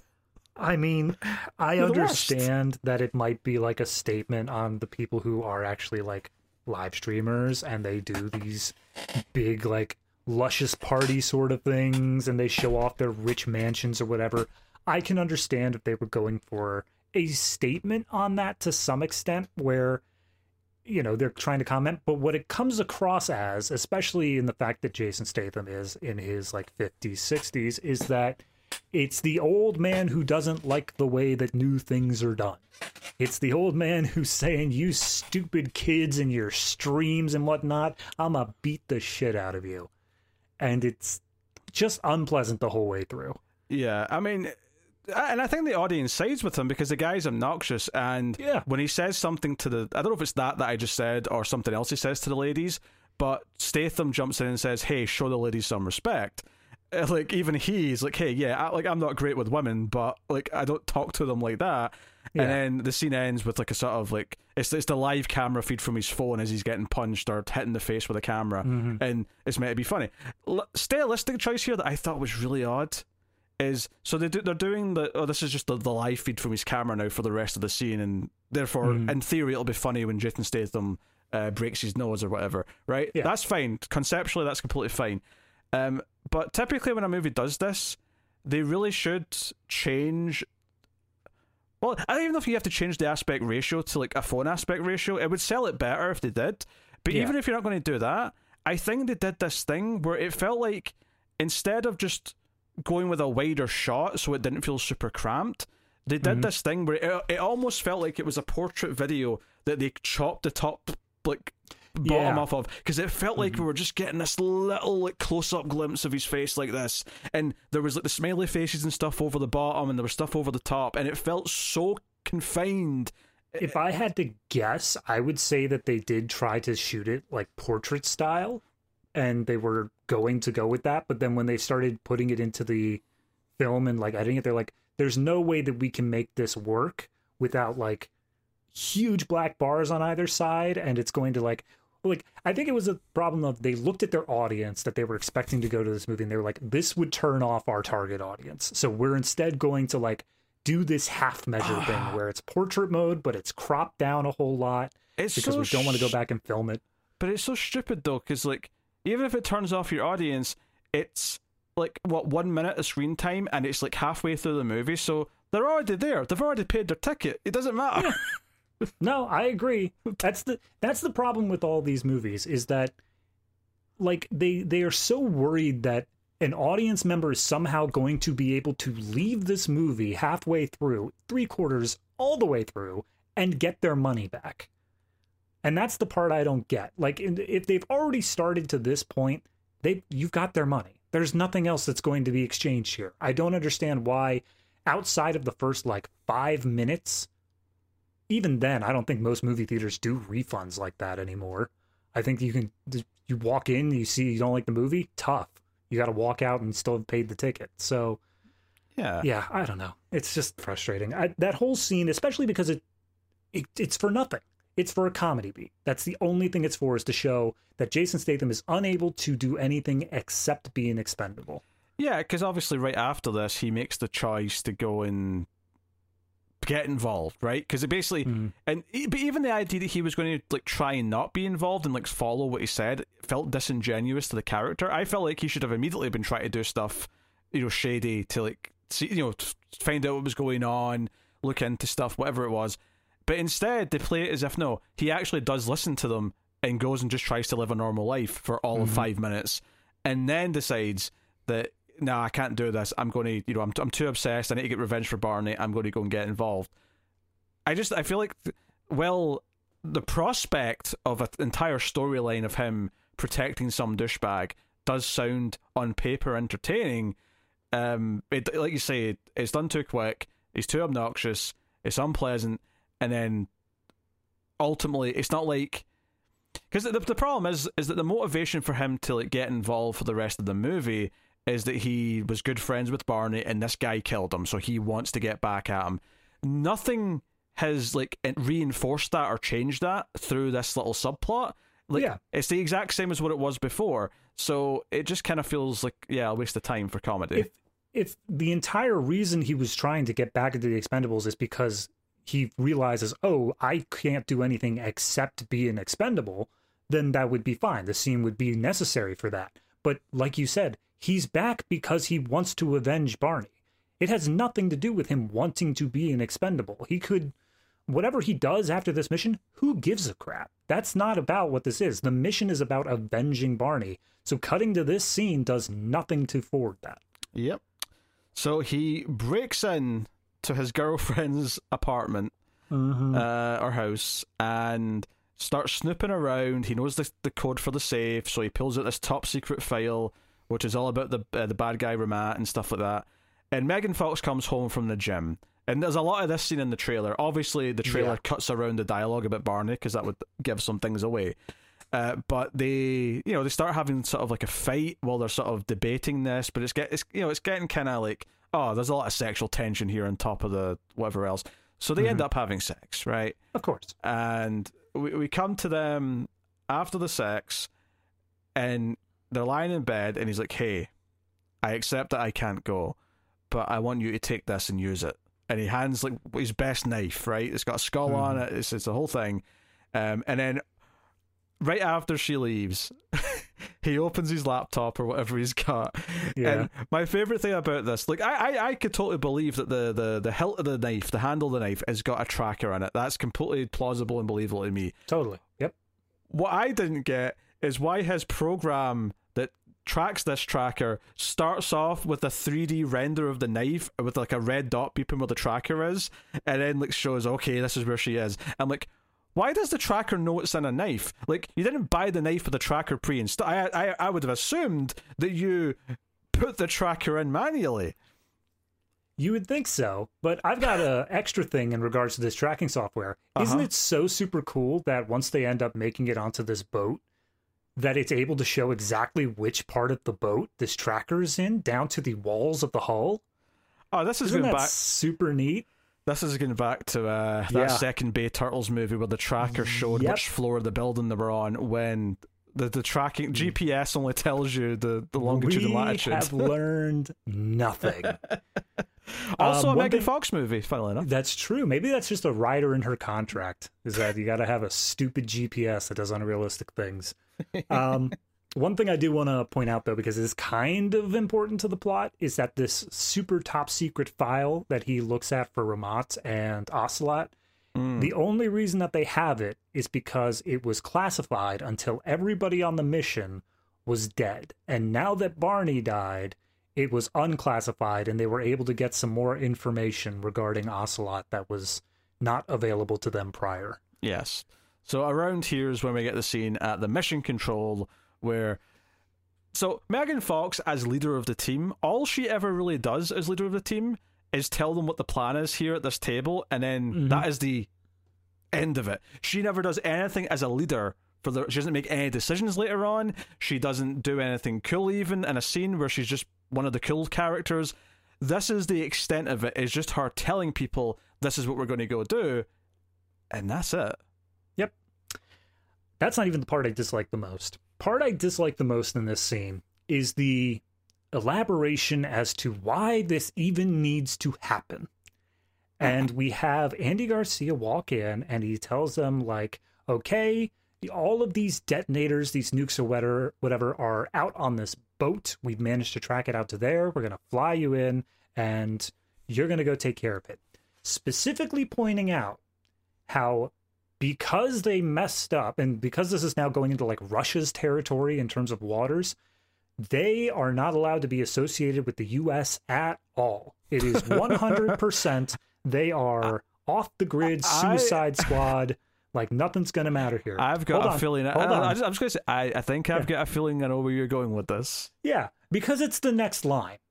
the very next line that he says is Because you guys messed up so bad in Libya, I, Mr. Associated with the CIA, am going to be accompanying you on this mission that cannot be related to the United States at all. The hell was that? That was. I mean, that was the movie saying he's the bad guy. Yeah, absolutely. No doubt. Which, yeah, for the record, as soon as they talked about there's a villain whose identity we don't know, I immediately went to Sandy Garcia. Yeah, why else would you have him on here? of course, like, if anything, I, nothing would shock me more in this movie, other than Stallone staying dead, it, it would be that Andy Garcia turns out to be a good guy the whole time, because I just The- don't the- believe it. there was one little little thing they tried to pull at the beginning of the movie, which was uh Toll Toll Road was talking to 50 Cent saying, "You know, no one has ever met Ocelot and he wiped out Barney's whole team. Some people think Barney just made him up as an Mm. excuse for why his team died." And I was like, "Are you guys trying to insinuate that Barney is Ocelot?" Oh, that would have been that would have been something. It would have been. I would have been much more interested if that was the case. But again, it's not. I don't know if that'd be good as- though, because it would be feel like a betrayal of who the character is. But you know, Oh yeah, for sure. But who knows? They could have, if they really wanted Stallone out of this franchise, they could have easily have done it. Yeah, I. Yeah, and uh, just to, to to go back to the Megan Fox thing again a little bit, like Mm-hmm. I'm not saying. I just think it's weird that they build up and say she's the captain now. Look at me, she's the captain now, right? They do that. She she sort of like you know has this scene where she's like, "Hey, this is what we're going to do," and she says it all like she's in charge. That makes sense. I just. I I guess it all extends to to hindsight, right? Because I know the rest of the movie now, right? It's not something I knew in the scene as it was playing out. Yeah. But all that happens once they go on this mission is after they sneak about the boat a little bit, oh no, the bad guys knew we were coming and capture all of us. And they get thrown in, you know, well, it's not a brig per se, but it's a fact, you know, they, they, they, Yeah. they, they have something that they have a room that functions as a brig. And I was like, wait, so they've all just been captured immediately. So her her first mission in charge, they all immediately get captured. So let's call it an ultimate, like a a complete failure. Maybe maybe not Yeah. as much of a failure as them all being dead, but about as close as you can get otherwise. So two points on this. Mm-hmm. She doesn't get any chance to lead before like Statham's back with everyone else, and they're all just kind of working in unison, and so there's no leadership at that point in the movie. So she Nope. never get a chance to show what she could do as a leader before. Oh, this has all went tits up, and now we're trapped until rescue or something comes. Right. So that's point number one. Similar to actually to the earlier on, we were saying how you don't even get to see her being expendable before she's promoted to leader. You don't even see her get to do anything as leader before it seems meaningless that she was ever made leader. So, right, that's point number one. Mhm. Point number two. So this team that goes on this mission, right? We have we have obviously the ones that were left from earlier. We have Megan Fox, and this is also where they add in uh, Lash, the other lady who, uh, you know, uh, Toll, Toll Roads flirts with a little bit, kind of. They, they have I a mean, can- s- slight flirtation. Uh, can we just- let me let me finish this point? Well, well, I'm just saying that Lash, when she's introduced here, it's like when Katana is introduced in Suicide Squad, and it's just like thrown in. It's just like, yeah, by the way, she's here. She's she's a badass. yeah, Continue on. It's it's basically just that, right? But but he has a moment where like you know, like basically the, there's just flirtatious little moments throughout the rest of the Mhm. movie. Uh, the, the- I'll talk about the main one when we get to it. But Yeah. so this is the team that come on this mission, right? So because it's her who's new, Megan Fox. This is the first time we've seen her on a mission. Um, technically, Fifty Cent and the the not Antonio Banderas guy was here earlier, but they're still new characters. hmm Remember how in the third movie, when they assembled the young blood, the new generation of Expendables, and their first ever mission, they all just get captured and have to be saved by the old timers? I couldn't help but feel when this team immediately gets captured, albeit still with a few of the old timers on the team, mm-hmm. that once again they've made the same mistake where they look like a bunch of idiots who need to be saved by Jason Statham. I'm sorry. I did you say creatively bankrupt? Did you did you say that phrase? Because that's all I was hearing that entire time. It was in the subtext. Yeah, it's just like it, there's nothing new here. The only thing that they wanted to do was basically say, "Hey, Jason Statham, you have played second banana for 3 movies in a row. How would you like your own movie?" Primarily because Sylvester Stallone doesn't feel like showing up this week. And he agreed. And now as soon as they get caught, from that point on, it is Jason Statham's movie full out. Like, yes, the other characters do minor things, but it is all about him and how much of a badass he is. Yeah, I mean, again, if you want to say he's the main character of this movie, that's your pitch for Expendables 4, fine. It's a bit of a pivot to mm-hmm. what the movies have been, but okay, that can work. But I think all you're asking for really is to make the rest of the team look like they're not incompetent You know, have have them get captured, but have them like get captured when they they go out fighting. You know, like maybe they have a good action Yeah. scene. Yeah, give them a big moment so they all feel like badasses. But ultimately, you know, the chips land the way they do. They get, and maybe that's when the villain reveals who he is, and it's like, oh, you got screwed over because so and so is really the villain, right? Yeah. Instead, they do the thing where we're not going to reveal it till later. So Andy Garcia is going to pretend to be captured like everyone else, kind of thing, right? Which is again totally original. Thank you. Yeah, Uh, absolutely.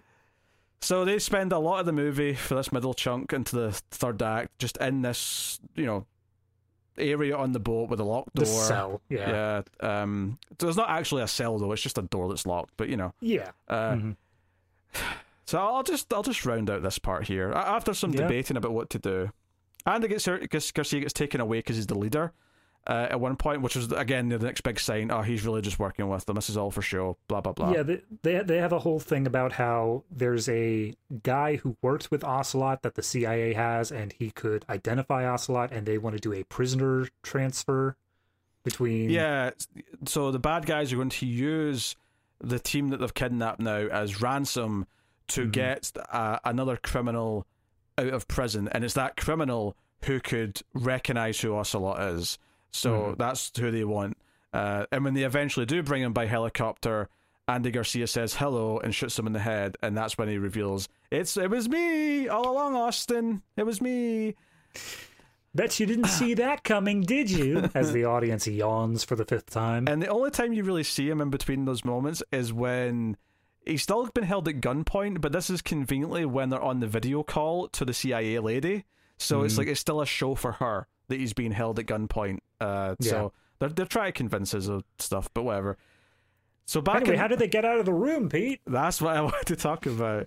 Is that they, they, to start talking about how there's this uh, panel that in the ship, in the event of a you know a tragedy, in the event of a crisis, if the ship's flooding, there's these you know like extra layers where all the water can be pumped through and out and stuff like that. Okay, all right, it makes sense. Makes sense, yeah. And they they say, oh, let's try and get this bad guy op- open, and we can get anywhere we want. And like, okay, great.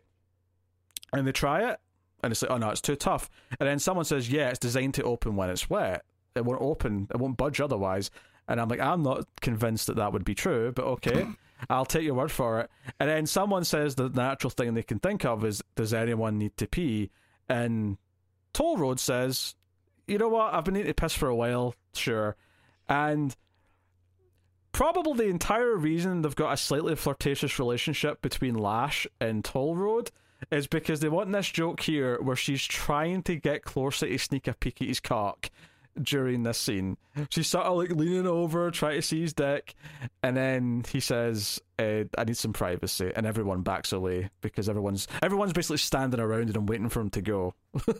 And like that would have been a perfect point to cut away, and I'd have been like, "Yeah, okay." He pisses, the Oh, door yes. opens. When we cut back to it, fine, cool, whatever. But instead, we decide to stay on the scene, and Well, we have to pay off. We have to pay off the golden showers thing. Yeah, yeah. So Antonio Banderas ripoff has uh, he was he's been very quiet since Barney died because Barney was his hero and sure, why not? And now finally as you hear Toll Road's piss stream in the background, he goes on this long impassioned story of like how he's going to personally get revenge for Barney and he there's this bone in your throat that's not connected to any other bones and he's going to tear it out of this bad guy's thing.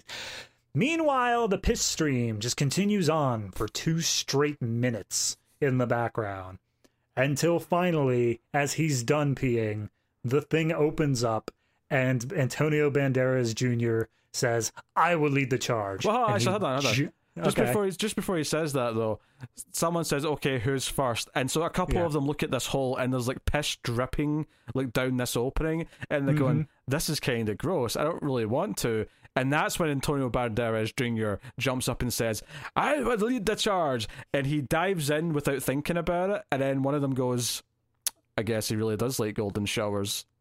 and the whole audience laughs. Everyone's clapping. they stop the movie for like five minutes until people calm down. ah, such a good joke. This was horrendous. Yep. horrendous. I, I cannot. So, meanwhile, while this is all going on, Jason Statham's looking for Decha, who is this uh, guy that Stallone knew at some point in his past. And sure enough, he's got a little boat uh, at the pier, wherever they are, and it's got the Expendables logo on it. So there's a whole thing they do here where Decha tries to deny who he is for like a minute, but it doesn't really matter. Let's just blow Yeah. past it. Uh, so we have a boat ride with some awful green screen once again as they get to know each other a little bit in the boat. But the big thing that comes out of all this is that Decha says that Decha, you know, he speaks in the third person.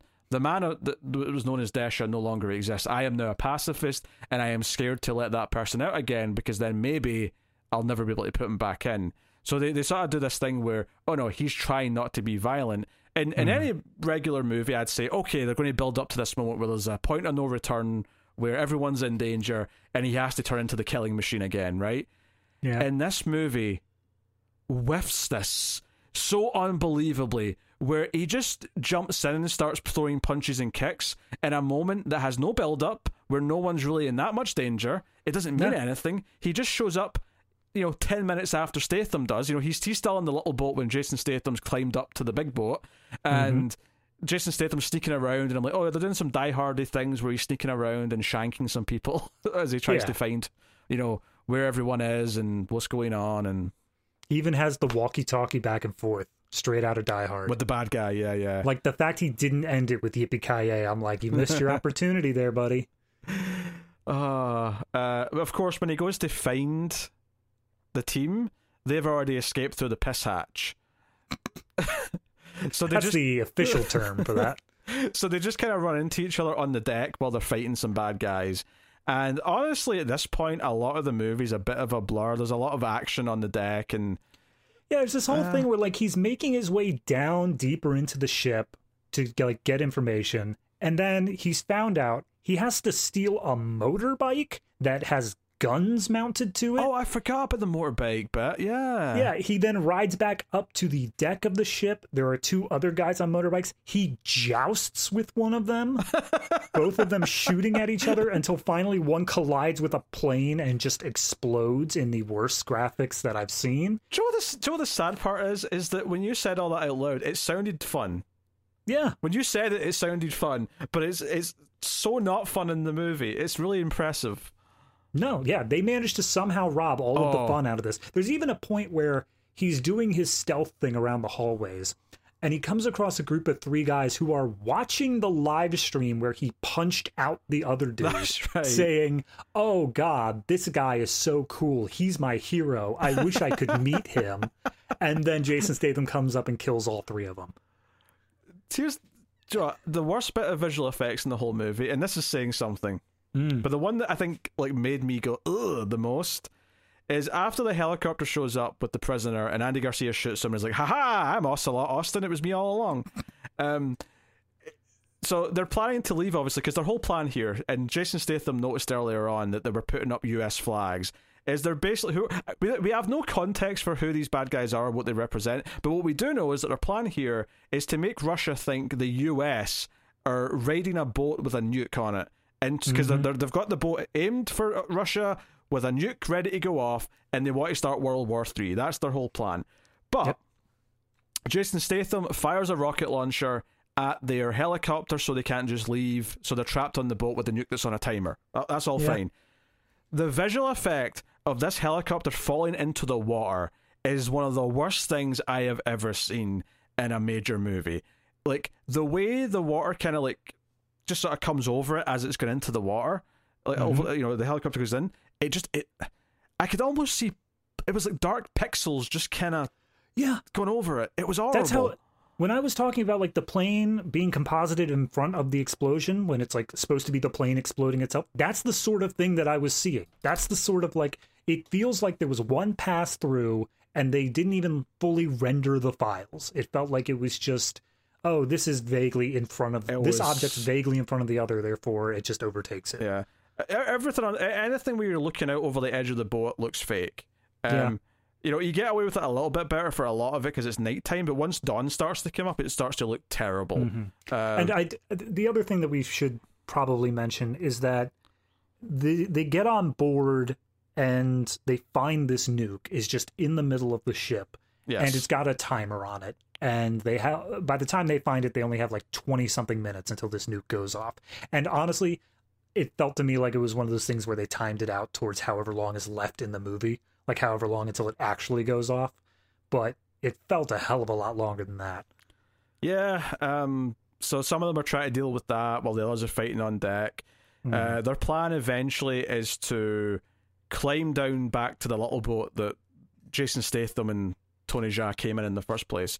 Mm. And they, they do that, and Statham's got a little moment with Megan Fox because he, he's he's the last one behind, and then he cuts the zip line and says the mission comes first. So this is a callback to earlier where he's saying, no, no, much like Barney did, I'm going to sacrifice myself to stop World War Three from starting. Which, to be fair, as far as noble goals go, it's pretty up there, right? Oh yeah, it's a good thing sure. to prevent. I, you know what? I can't mm-hmm. fault him. So he's staying there to try and basically, obviously, can't stop the nuke from going off, but he's going to try and turn the ship around so that I think by the time he starts doing it, there's like six minutes left on the clock. So yeah. So let's say it's six minutes to land. He turns it mm-hmm. around, so they've got. I think at that point it's like four minutes left, so they get four minutes to go in the other direction, meaning they're probably far enough away from the land that, yeah. I mean, admittedly, I don't know how much radioactive stuff would be in the well, water afterwards, but you know that's uh, yeah, that's that's for so a scientist is, to figure out. n- nuclear bombs are not actually that bad in terms of leftover radiation because they it's a tiny amount that's spread over a large enough area because of the hmm. explosion. Mm. It's it's much better than something like a nuclear reactor where it's all condensed in one location. However, my problem with this entire setup, not even just like the climax here of oh we're going to turn this boat around, is they are doing this entire plot based off of, oh, we're going to put up these American flags on our boat. and then we're going to blow up our boat. And they're th- going to think the Americans did it. And the only thing that they have that Jason Statham like somehow sees and this this I'm still not okay with this is he looks at them raising the flags then he then he looks into space and he sees a Russian satellite and he realizes the satellite can see their flags and he says you clever bastards. Well to be fair, i want to defend it slightly. Not much okay. but slightly right.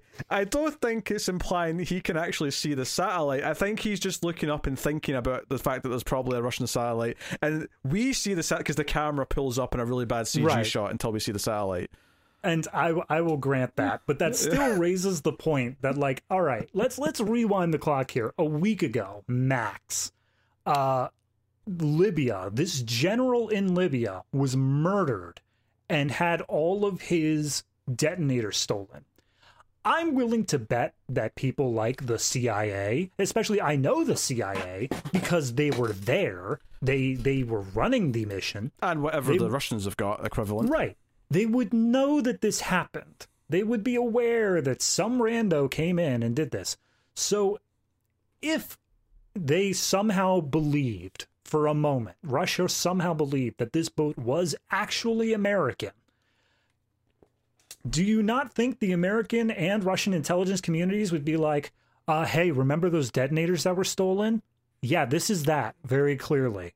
So it's not America. And Russia would be like, yeah, that makes sense. Never mind. Yeah, you're right. You're absolutely. Here's the thing. Well, they wouldn't say never mind. I'm sure they'd, they'd still be very upset and what he finds oh, yeah. responsible. There'd, there'd still be a, a chain of events. But I guess it doesn't matter how stupid the plan is because we never have to see the fallout from it. We we just have to believe this is what the villains want to do, not that it'll actually work. but like, you understand why that's a stupid thing, right? Of course, I understand why it's stupid. no, no, I'm not of... Uh, saying the plan. I'm saying it's stupid that they never fully thought through what their plan would be if oh, they sure, succeeded. Yeah. I mean, I have to assume at the very least, and maybe they mentioned this in the movie, that the ship is also maybe a, a stolen American ship to, to further go along. I mean, because be okay. any, anyone can put up a. Uh, uh, I'm right. trying not to swear. Anyone can put up a flag. Okay. Yes, that's very easy. You've seen Lord of War, I assume. I Nicolas haven't Cage. actually. No. You haven't? Well, No. very first scene of that movie is him on a boat, and they have as these people are coming up to investigate the boat, he has to very quickly like look through a bunch of lists of other boats in the area so that he can pretend to be another one from a different country. And they they show all the things that he needs to do in order to do that. Believe it or not, it's more than raising a flag. Yes, I like it is a ridiculous plan. Um, Mhm. I almost want to applaud it just because of how hugely dastardly it is.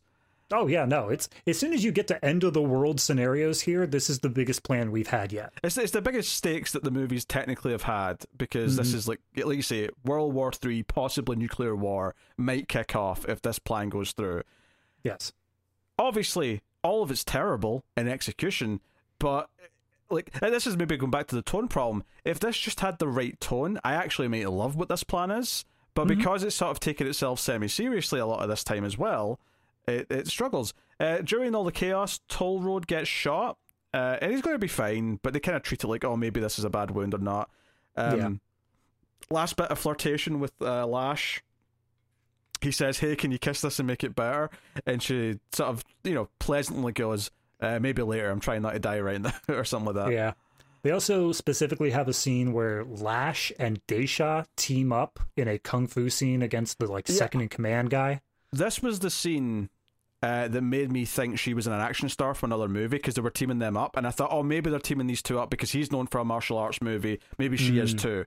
And then I looked her up and I couldn't find anything. Yeah, nothing. But but they treated this moment like she, it was like. I mean, and to be fair, this was probably one of the more fun fight scenes of the movie because both her and him were both good at this, and she's whipping the chains around. There- Yeah. there- you know, there's something to it that's not just green screen. So there's, there's something to actually get into as far as the action goes. It, it lasts like maybe 20 seconds. It's not a long time, Mhm. but it's it's something. It's it's real fighting rather than just everyone else in this movie has just been running and gunning the whole time. Yeah, yeah. It- Because I guess it is also worth mentioning Megan Fox. Uh, her thing, quote unquote, she does have a gun. She does use it, but the rest of her thing is just the exact same move that Black Widow did in Avengers, like four times. Where Oh, she yeah, just wraps her legs around his neck and like twists around. That's it. yeah, the head scissors. Uh, the only other thing I remember her doing here is at one point she shoots a guy that was about to get Statham and makes a like a snappy line about "You're welcome, Yeah. sweetheart" or something like that. And then he shoots a guy about to get her and says, "Don't mention it." Yeah. So it's basically them going, "See, we're equal," except the rest of the movie did not paint that picture. But no, but uh, sure. So Statham's on his own. He's he's uh, turned the boat around. Everyone else is freaking out. They're all shooting up into the you know the the the the, the deck. deck. the- yeah. yeah. Um, and he's like ducking for cover. The sun's rising at this point, and out of freaking nowhere, a missile comes in and like blows away a lot of the bad guys.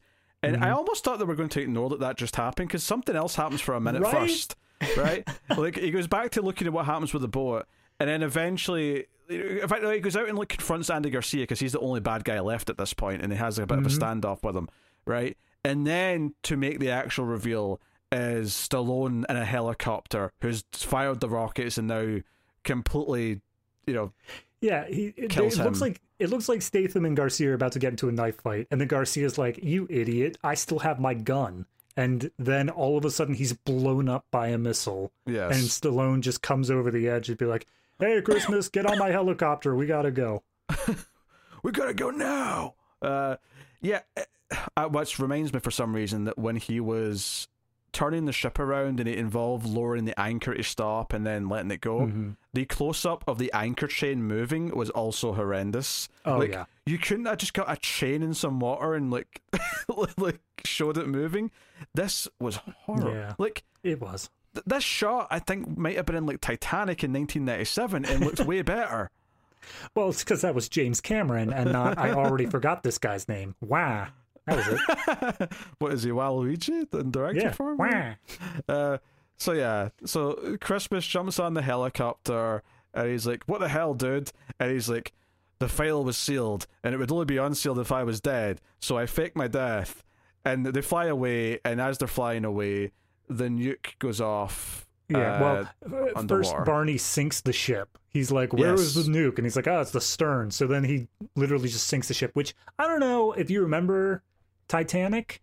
But you know how it took a really long time for the ship to go down?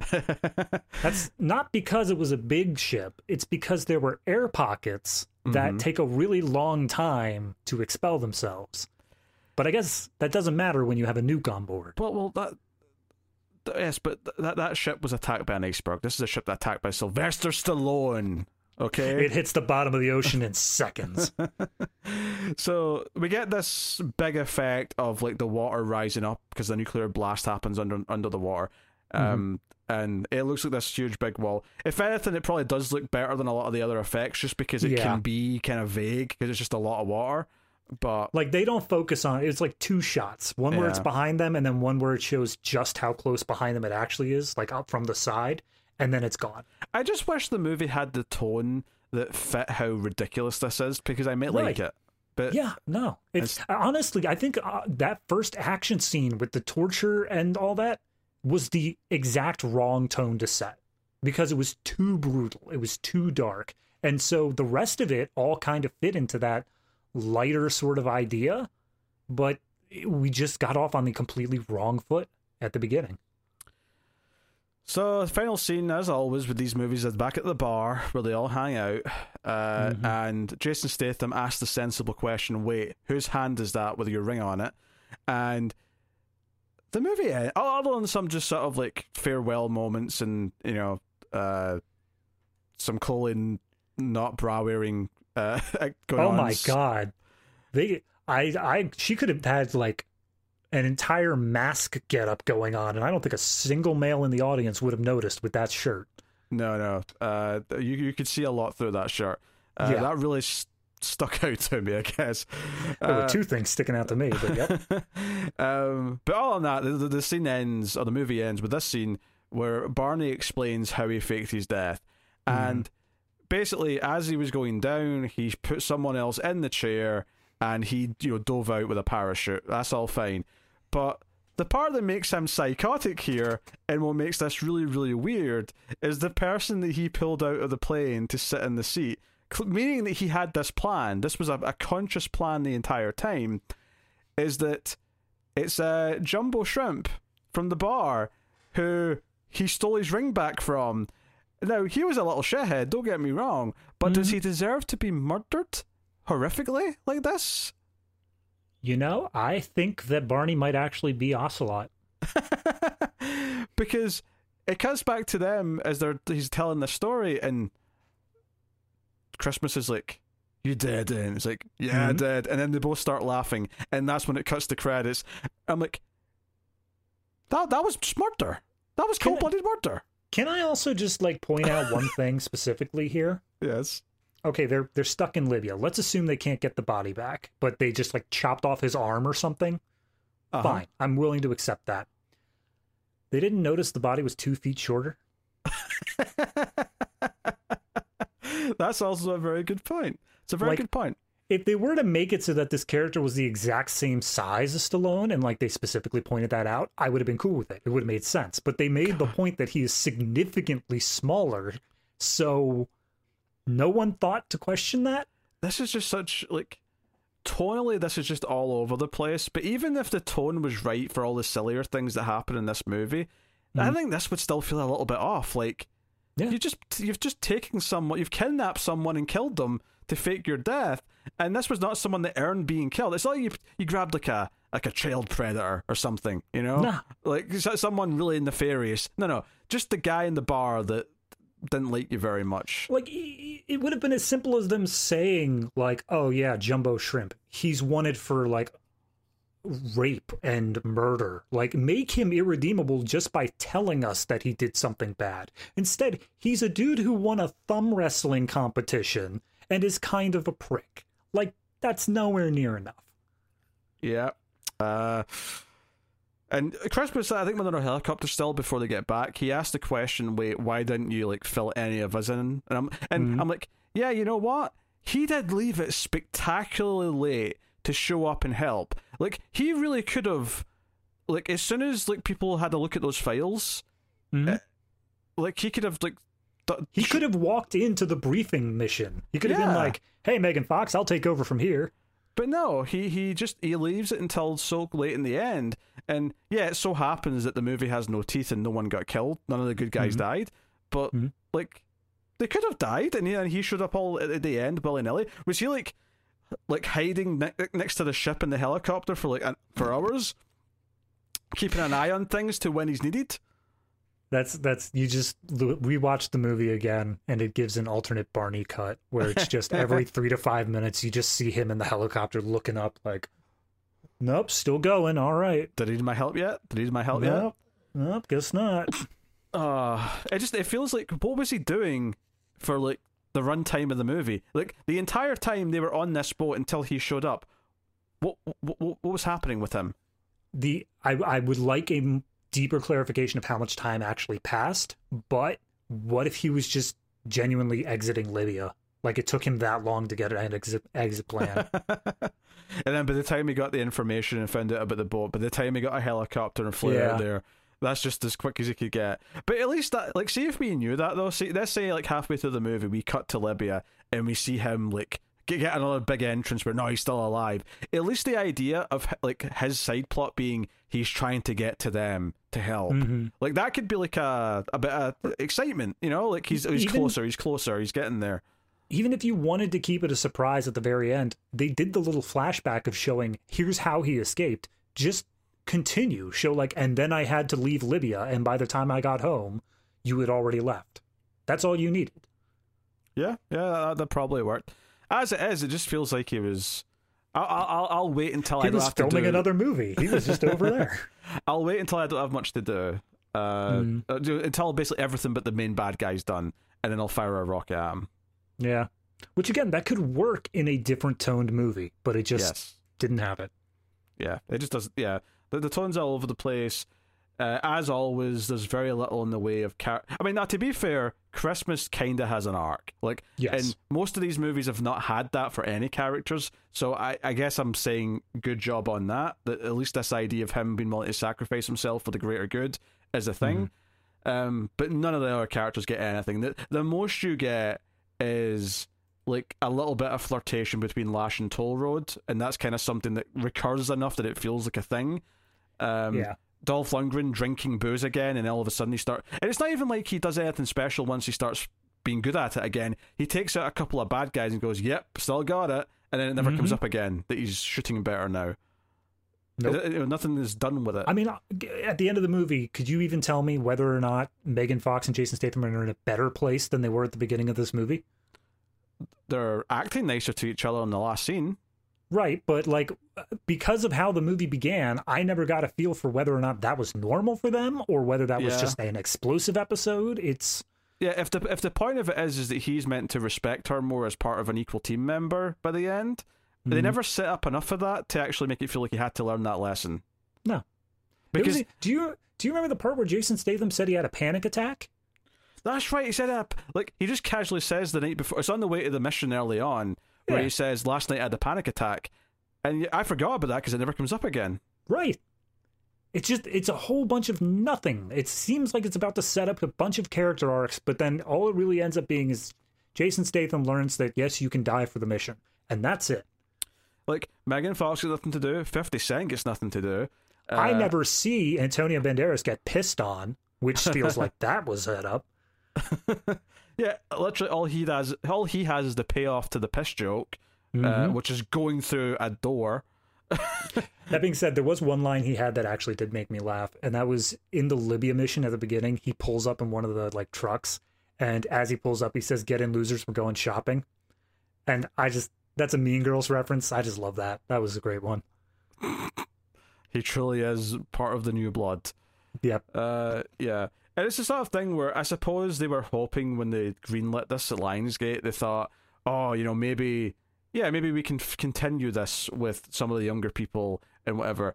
This movie is not done well, though. This movie's done worse than all the previous three. This is probably the nail in the coffin for the Expendables. My my favorite trivia on IMDb with 342 helpfuls is Sylvester Stallone has confirmed this is the first of a new trilogy. no, it's not. No, it is not. No, it's not. You may have wanted it to be, but it is definitely not. Um, it's it's lacking the star power that the entire franchise was based around in the first place. Mhm. Um, the fact that not a single big cameo happens at any point in the movie is kind of weird. Yeah, I mean, I could see these as adapting into a straight to streaming series, like something that you know Netflix or Amazon Prime buys and It just kicks out one every couple years. It already looked worse than that, so I mean, Yeah. yeah, I, I, yeah, it wouldn't surprise me.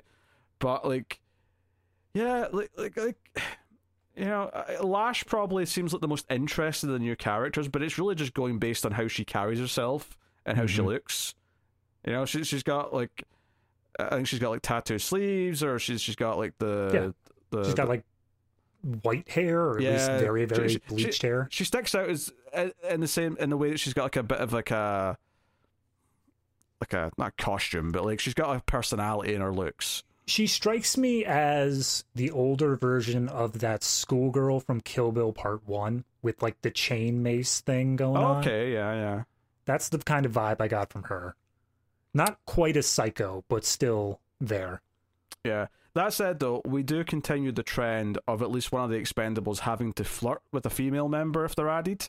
Yep. Uh, that's something that they've had in all the movies so far, so do have to dock points for that. Um, Which leaves you with negative seven points. uh, you know, Megan Fox is already in a relationship with one of them, which I guess fair enough. But then she's not Mhm. given anything meaningful to do, so everyone just feels like they don't get enough, and Mhm. it just it feels like it doesn't use its time wisely. It's poorly edited. The visual effects are atrocious, and the structure is horrible. Uh, uh, tone tones all over the place. Like there's there's very little. Like the only positive things that I can really say is that there's a couple of technicalities that it does better than maybe the others because it does a few things differently. So Mhm. I guess that's good, and that's about it. Like, uh, like if you like bad action movies, you might at least not mind having this on in the background. But it is it is bottom of the barrel as far as Yeah. any of that goes. No, I mean this is uh, like we were saying. The boat once they get onto the boat, we never really clarified. As soon as they get onto the boat, that's where I feel the third act pretty much starts. Like the moment Jason Statham steps foot on that boat, and yeah, that but- is for oh, more oh. than half the movie. By the time he steps on the boat, maybe, but not when the Mm. others get in the boat because they're on the boat trapped for a while before he gets to the boat. I think, I think him on his own doing his social media stuff and then looking for, you know, like having sex with Megan Fox and then looking Yeah. for the the the the guy in the boat. All that stuff feels like the the, the second act like me. I get that, I understand, and it even follows the same kind of structure where like the character needs to be at their lowest at like the Mhm. midpoint or whatever. But the if you're going by like time wise, Oh. the midpoint of the movie is like the point where they're freed from captivity. Hold on, hold on, hold on. There's one point I need to talk about. Okay. Just to actually, I mean, everything with who Ocelot is is already convoluted. Everything with Barney faking his death already convoluted. But there's an extra convoluted layer to add on to all this. Is that when Jason Statham shows up and meets up with the rest of the team and he's like, "Ah, you're happy to see me," Megan Fox's character smiles and says, "Oh, I knew there was a tracker in that knife. My plan all along was for you to show up and help." And I'm like, piss off. No, no, this is so stupid. This is so convoluted. You're you're not going to tell me that that like she always planned for him to show up during the mission. No, I just it's it's too nonsense. It's- I I mean I agree in that it's it's stupid, it's unnecessary, but based off of what the movie was already doing and how they treated Megan Fox in that she is kind of unable to do anything wrong, I it didn't seem out of place. Like, I accepted it was stupid, but do- it was do you know there. what's so sad about it is that if the, the one little change would have made it work. See if instead of saying, "Oh, she secretly had this plan all along," and he just happened to get there at a good time. See if when she said, "See, see, see if when he showed up, right?" And she Mhm. says, "Oh, took you long enough." See if it flashed back to like them in bed together, right? And there was Mhm. more to it that we didn't see before, where she flat out says, "You know what? I think there is a mole." And I think it would be good to have someone outside of the team who can come in and help later on and Yeah. said, "Hey," and he's like, "Yeah, I put a tracker in that," and she's like, "Good, like sh- you know, show up when you can later because I think someone's going to betray us." Because one, it would show her being smart because she's she's thinking ahead and like sees that possibility which does arise. And two, it wouldn't feel like a massive convenience that he does show up in a good time frame to help them. So and three, it would further their relationship a little bit of showing that they trust each other. yeah, and working together. Yeah, because Yeah. Mm-hmm. they'd be in in this together. Look at that. One small little change, one extra little scene in the same location, and we've just improved an entire part of the movie. We'll take our check, Lionsgate. All right. Should we rate this? We've already gone longer than the movie. Oh god, we have. It's almost two hours. All right, David, Yep. what are you rating Expendables for? I will give Expendables 4 3.5. I, I I have no reason that I want to elaborate. See the previous two hours if you want my reasoning. It's just not good. It's just a bad movie overall. And the 3.5 is for the occasional comedy beat, and that's about it. Yeah. You weren't tempted to go with four just because it's Expendables. I was 4? tempted to go with four, but I thought, you know what, it doesn't even deserve high. that. Yeah. Yeah. Because I'm looking the the last time I gave a four was Kingdom of the Crystal Skull, and I disliked this more than Kingdom of the Crystal Skull. Did I give the third one a four? I feel like I might have done. You did, yep. I did, yeah. This is.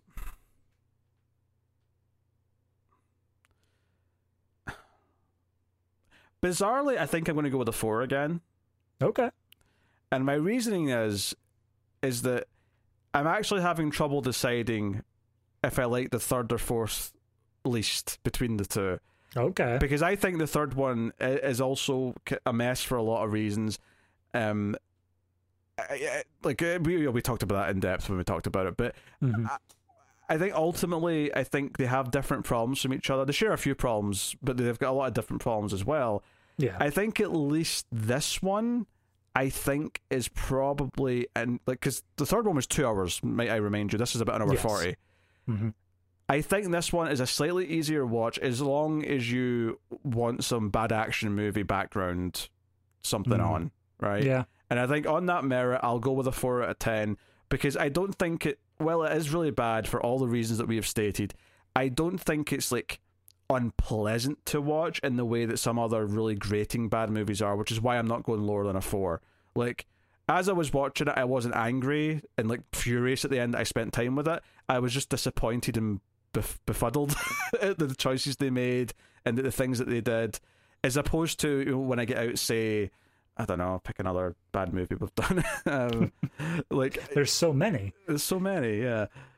Like I, I- I think it's at least like the sort of trash that is just easy to put on. So on that merit, I'll give it the four, and it doesn't last too long. That is, th- th- those are the the compliments I can give it. Just just because someone doesn't waterboard you for as long as someone else doesn't mean it's not still torture.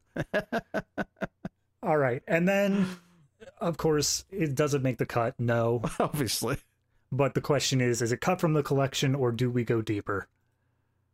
well, we got a cut. We got cut from the collection. Below that, mm-hmm. we have Cut your losses. cut your losses, and then below that, we've got it cut deep. I think cut your losses feels right to me there. yeah, that's what I was gonna say. I, I, I don't have thi- I don't think it's truly. I don't think it's painful enough to say it's uh, no, you know a disaster, like one of the worst things ever made. It's just a really really bad movie. I I see absolutely no reason anybody would say, ah, yes, I must complete my collection with Expendables 4.